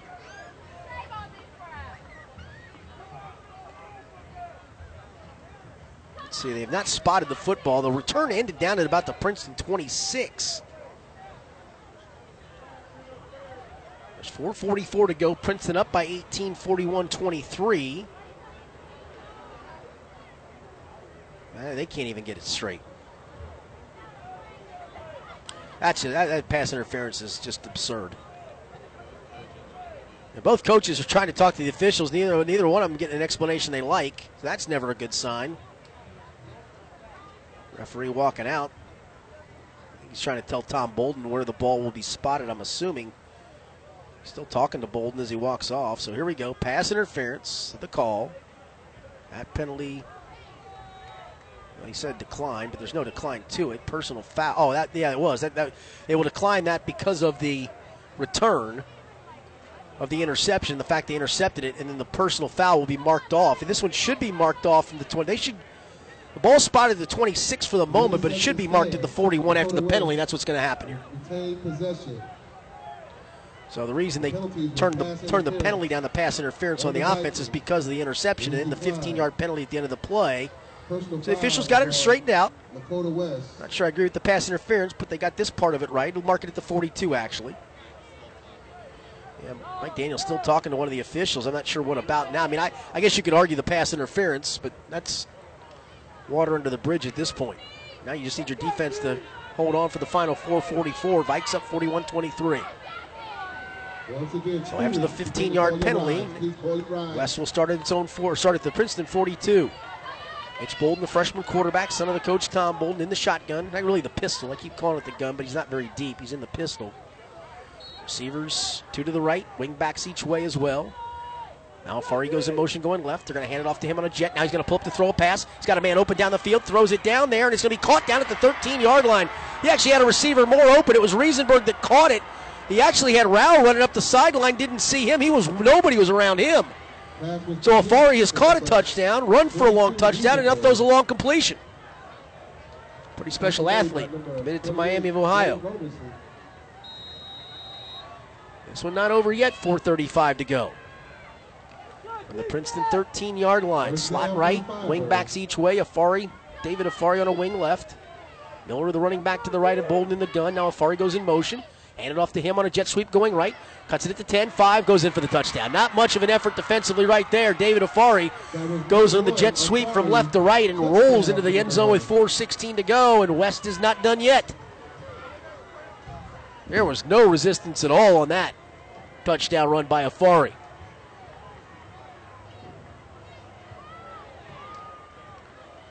Are they going for two here? Looks like they might be. They are.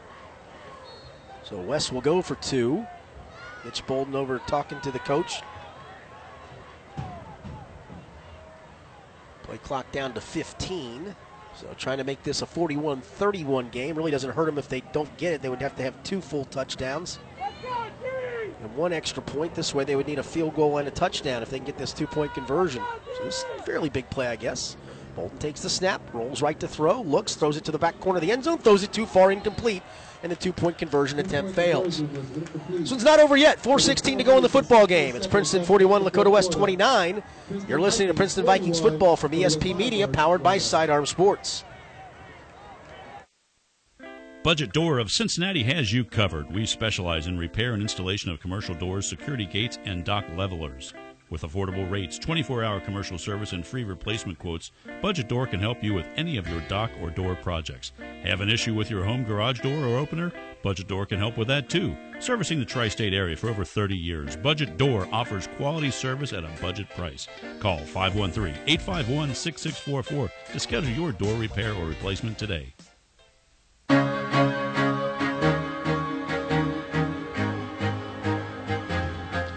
All right, 4.16 to go in this football game. Princeton 41, Lakota West 29. West will kick it off. They might kick this one deep because they still do have three timeouts left. Now, as it stands, they would need two touchdowns and one extra point kick. So, still a comfortable lead for Princeton, but nothing in high school football ever feels comfortable until the clock hits triple zeros. Princeton looks like it's waiting for the onside kick. They got 10 players up within 10 yards of where they would field it. Five across at the 50, five right behind them at the 45, and only one man Foster deep. And it looks like they are lining up to, sh- to onside kick it. They got six guys lined up near the numbers to the far right, four lined up to the left. And to try the onside kick, it'll be Tyler Sparnell. He is going to try to onside kick it to the far side. Moves on the ball. It bounces at the 45, bounces up. It's loose, and I think it's still loose, and I think Lakota West got it. It looked like a player for West hit a Princeton player early at the 48 yard line. Well, I don't know how they missed that one. West has got it, though. There was clearly a Princeton player tried to come up and field it at the 48 yard line. You cannot contact him at that point, and yet they did. So it's going to be a first down Lakota West. They'll have the ball at the Princeton 48 with 4.11 to go. This is where you got to really keep your composure. And this team has had a hard time doing that this year.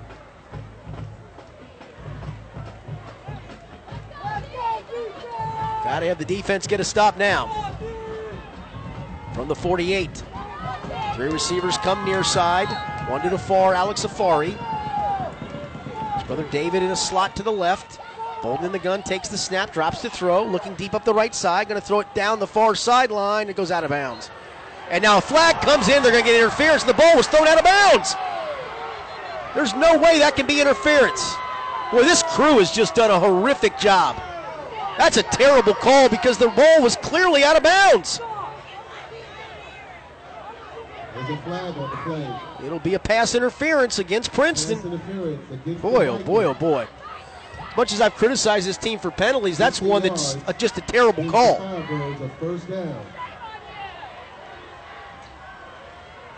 That'll mark it all the way to the Princeton 33 yard line with 4.03 to go.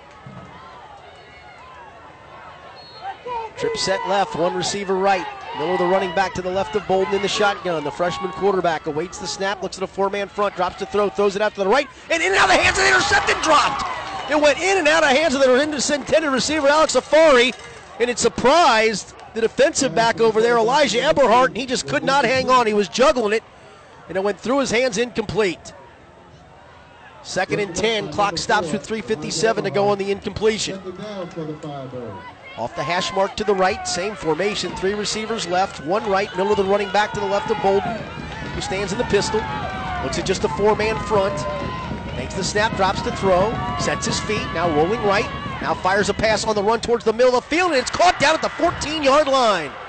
That's David Afari again making a play. Well, he's showing off some receiving skills. He's a running back, but he's made some big catches. And a first down west at the Princeton 14 yard line with still now a lot of time. 3.48 to go. And West knocking on the door. They send one wide out, wide right. That is Rao. They're going to go back to the normal offense. Double wing backs. David Afari on a wing left. Miller to the right. We're actually behind Bolden in the pistol. Now Afari goes in motion left. Fake it to him. Dropping to throw Bolden. Looks towards the corner of the end zone. It is in and out of the hands of the intended receiver, Riesenbeck. And he took a shot in the end zone. And it's slow to get up. Suttles popped him to knock it loose, incomplete. 3.24 to go. Second and 10, Lakota West at the Princeton 15 yard line. Princeton looked like it had put this thing away at 41 17. But just like that, back came Lakota West. Second down for the five same formation. Just one wide out to the right. Now Afari goes in motion left. Hand it to him, trying to sweep it right. Can he get to the outside? Does so at the 15 and is spilled out of bounds at about the 13 yard line. Number one, Actually, they said he stayed in bounds because the clock's going to continue to run. I thought he went out for sure, but he must have stayed in on the tackle. And he got it down to the 10, so it'll be third and five. But just as important, the clock continues to run as we're going to be under three minutes here in just a second, which we now are. Third down and five. We're going to put two receivers right, Alex Afari and Riesenbeck. David Afari on a wing left. Now in motion comes Riesenbeck coming left. Fake it to him. Going to look to throw right. Throws a pass that's not even close. It was thrown all the way on the track by Mitch Bolden. Goes incomplete. That's where that two point conversion was big a moment ago that Princeton stopped because they probably could have tried a field goal here to make it 41 34, but instead at 41 29, they got to go for it. Fourth and five for Lakota West at the Princeton 10. Princeton up 41 29. Still 2.43 to go. West does have all three of its timeouts remaining. Boy, they're going to have to burn one here. Tom Bolden's going to burn a timeout. Ooh, boy. Not sure why you would do that. You're going to need those. But he feels like this play's important enough to take one. We'll take one with him. 2.43 to go in the football game. Princeton 41, Lakota West 29. It'll be fourth and five when we come back. You're listening to Princeton Vikings football from ESP Media, powered by Sidearm Sports. Creating beautiful smiles every day. That is what we do at Casanelli, Shanker, and Baker Orthodontics.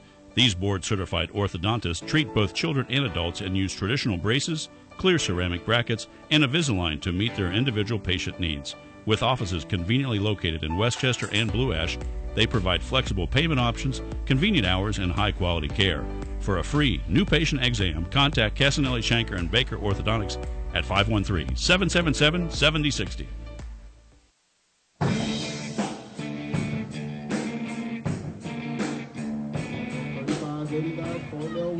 Well, here we go. Fourth down and five for Lakota West.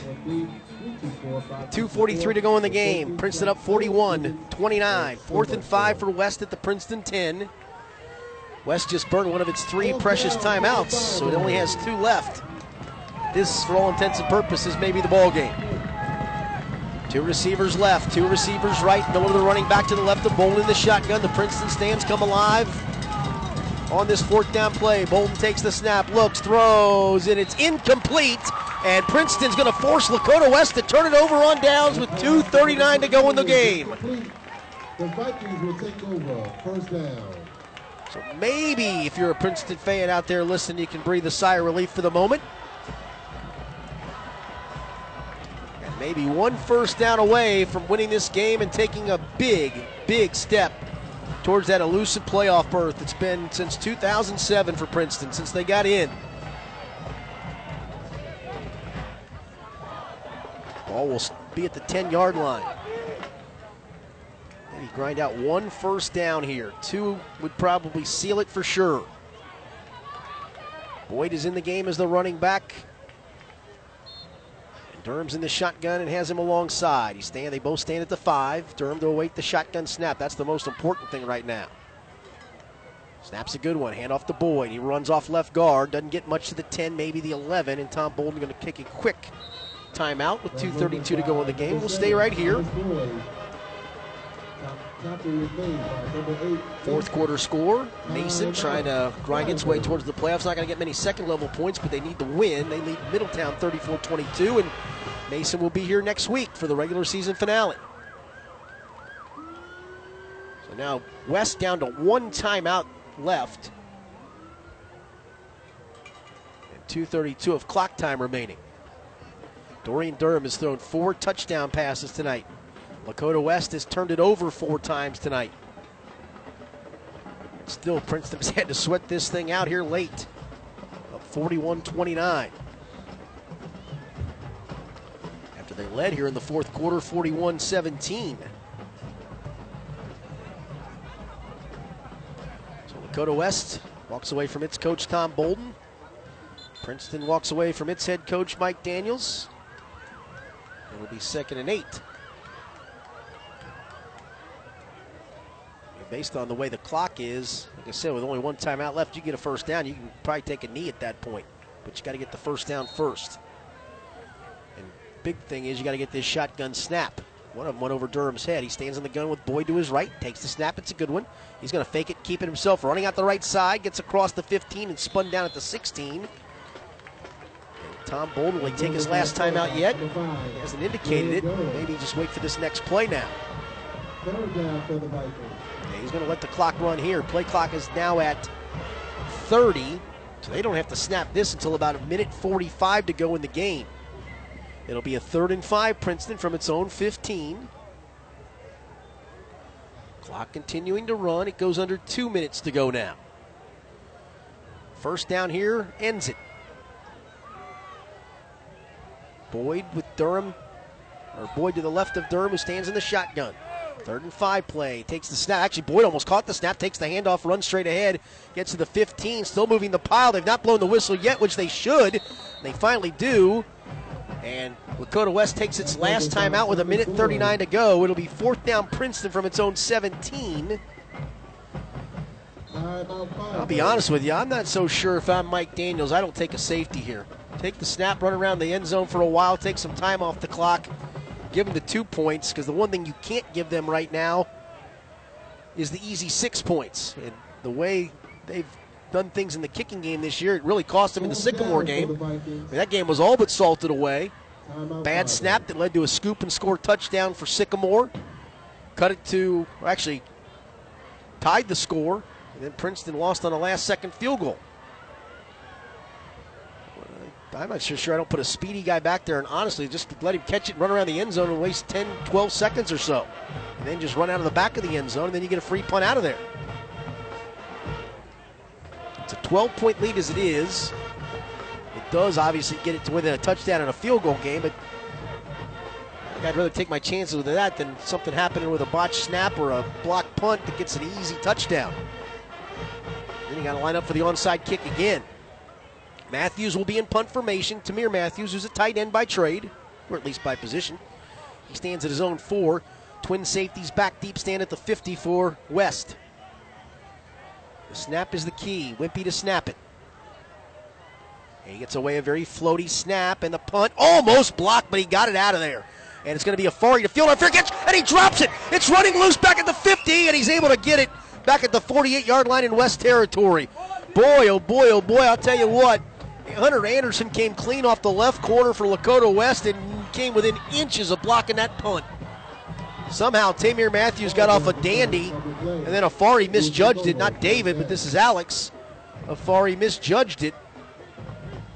Glanced off his hands, and he somehow was able to scoop it back up at the 48 yard line with a minute 29 to go. West is out of timeouts. Princeton 41, Lakota West 29. Princeton scored the first three times it had the football tonight, touchdowns. that take a 20 to 3 lead, and they were within a yard or two of making it 27 to 3. But still nail bank time for the fans at the moment. Freshman Mitch Bolden in the shotgun, takes the snap, drops to throw, sets his feet, fires it deep towards this side. He's got a man, goes right through the hands of Riesenbeck, who was streaking down at the 30 yard line open. There were two safeties behind him, so I don't think he'd have got to the end zone, but he was wide open, and honestly, that was a pretty good ball. Riesenbeck just lost it. 123 to go. Second and 10 West from its own 48. Rao and David Afari. David Afari's been outstanding tonight. Scored on a touchdown run. He's caught a touchdown pass. He's been key in the passing game. He's also thrown a pass completion. Here's Bolden, takes the shotgun snap, throws a quick pass out to the right. It's juggled and dropped by Riesenbeck. He tried to cut up, turn and run up the field before he caught it and could not hang on. Two gifts here is he's let one go through his hands and then juggled that one with nobody around him. It looked like he was trying to run before he caught it. He could have run and then ducked out of bounds on top of it. Would have been maybe close to a first down. Very least third and two, but now third and 10 with a minute 19 to go. See if Darian Henry can get home here on this third down. Trip set left, one receiver right, running back to the right of Mitch Bolden in the shotgun. Looks at the five man front, takes the shotgun snap, drops to throw, sets his feet, guns over the middle. It's going to be in and out of the hands of Afari, and now a pass interference penalty. Flag comes in from the back judge. That'll be the second time he's thrown that pass interference. Going to be against Princeton. That's going to be an automatic first down for West, and it keeps its hopes alive with a minute 13 to go. Pass interference. 15 yard penalty gives the Firebirds a first down. Penalty yardage on Princeton Mountain in a hurry. They're going to be well into the 120, 130 range for penalty yardage in this game.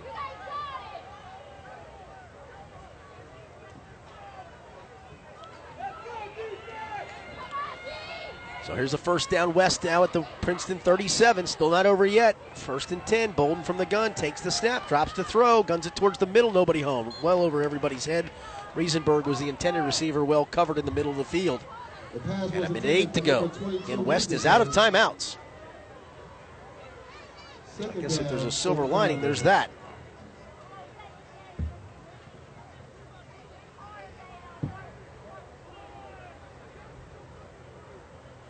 Been just a beautiful night for high school football. A little on the crisp side. Really not even that, just a nice, cool evening. Here's Bolden from the gun, throws an out route to Afari. It goes through his hands. He gunned it a little too hard to the far side and incomplete. And so it'll be third and 10 with a minute three to go. It's a great lesson for Mitch Bolden, the freshman quarterback, son of the coach Tom. I mean, talk about learning under fire for a freshman. You're in a varsity game trying to bring your team back. He's done a pretty good job. He hasn't always been completely accurate, but he's made a couple of big throws when he's had to. Wideouts trip set to the right, the closed side. One wide out to the left, the open side. Bolden takes the shotgun snap, drops to throw. Now he's under some pressure. Henry going to th- get him, but he throws it, and it's going to be caught down at the 15 yard line by Riesenbeck, I believe. And it is, and that's a first down at the 25 making. Boy, Darian Henry almost got there. Clock stops momentarily to set the chains. It'll restart in a second, but West is already to the line of scrimmage. Now they wind the clock down to 53 seconds. Bolden looking to the sideline. Really not a lot of time for him to waste. Out of the shotgun, takes the snap, drops to throw, looks right, fires right, and it's caught by Afari. Yes. And they say he stayed in bounds. Down at the 21 yard line near the sideline. Pass was complete to number one. Clock continues to run. Down near 30 seconds. Trip set right, one receiver left. Bolden out of the shotgun, takes the snap, drops to throw it, looking right, firing right towards the end zone, and it is going to be caught. It is. It's going to be a touchdown. Riesenbeck made a great catch on a ball behind him and goes in for the touchdown with 22 seconds to go. So not over yet. Pass was complete to number two. Now they'll try the extra point kick. This would make it a six point or seven. No, they did not call it a t- touchdown. Yeah, they did. They're going to kick the extra point here. Yeah, he got in. Riesenbeck got in. So they'll bring the kicker lane in to try the extra point with 22 seconds to go. Touchdown for the Firebirds. Touchdown. This would make it 41 36. Snap is a good one. The hold is down. The kick is on the way. And did he miss it wide left? He did. No good. So it stays a six point differential with 22 seconds to go. We'll take a quick timeout and come back. The onside kick coming. Princeton recovers it. They win. They don't recover it. West has a chance with 22 ticks to go. 41 35 Princeton. This is Princeton Vikings football from ESP Media, powered by Sidearm Sports. For over 32 years, Nelson and Associates, a family-owned Ohio-based full-service real estate company, has specialized in the management and development of affordable housing communities. Choose Nelson Associates for all of your real estate needs whether it's sales, development, property management, or consulting. We are an experienced professional team providing quality service. For more information about Nelson Associates, please visit us on the web at www.nelsonasc.com or call us at 513-961-6011. All right, back here at Pat Mancuso Field, Jake Sweeney Automotive Group Stadium. 22 seconds to go. Lakota West out of timeouts. Going to onside kick it. They just recovered one moments ago. now they'll try another one, trying to kick it to the far side. Here it comes. It's squibbed along the ground, and West touched it clearly early. Princeton, I think, is going to recover it. It's not going to matter. There's no. I can't. They did not throw a flag, but that that was clearly touched at the 48 yard line. They're going to say they're going to say West has the football. That's impossible. A West player clearly touched that football at the 47 yard line before it went to 10 yards. I think Princeton still recovered it themselves. Now they say, hang on. They've not made a ruling yet. This group, this group of officials is not very good. It has not done a good job tonight whatsoever. And I hate to say that, but they have not. The player for West clearly touched the ball at the 47 yard line. Now they're going to call Princeton football. Now they do call legal touch. They did not throw a flag. That's the call. And that's going to do it. Prince is going to take a knee, or that's all they need to do is take a knee. Like, nobody threw a flag on the play. But there's clearly a legal touch. He touched the ball at the 47. They do make that call, so I'll give them credit for that. But there was clearly an illegal touch. The ball did not go the requisite 10 yards before it got touched. So Princeton with 20, they're going to still say I'm not sure how 22 seconds is left on the clock because that's what there was when the kick occurred. Okay. Well, it doesn't matter. If Princeton takes one knee, that's it. Dorian Durham's going to go out from under center. Thomas Boyd's going to back away up in case some buffoonery happens. Durham takes the snap, takes the knee, and that's going to do it. Princeton does not have to run another play. It was an overall impressive performance tonight with the backs against the wall, the need to win to likely get in the playoffs for the first time since 2007. And Princeton then had to survive a late Lakota West rally to knock off Tom Bolden and the Lakota West Firebirds. They're likely playoff bound. Next week, Princeton will conclude its regular season against Mason. Final score to pass along, by the way, Mason has improved to 4 and 5 with a 41-22 win over Middletown. Princeton improves to 6 and 3 on the season. West drops to 6 and 3. Vikings likely will move up, I would assume, to at least 5th in the Harbins in the region, probably no higher. But that should securely get them into the playoffs. you Probably check that at joeeitel.com tonight and see what he thinks, or maybe tomorrow when they update all the scores over the weekend and see where things stand. But a big win for Princeton when it needed it. We thank you for being with us. For our producer engineer, Zach Waddell, I'm Richard Skinner. The final score tonight it's Princeton 41, Lakota West 35.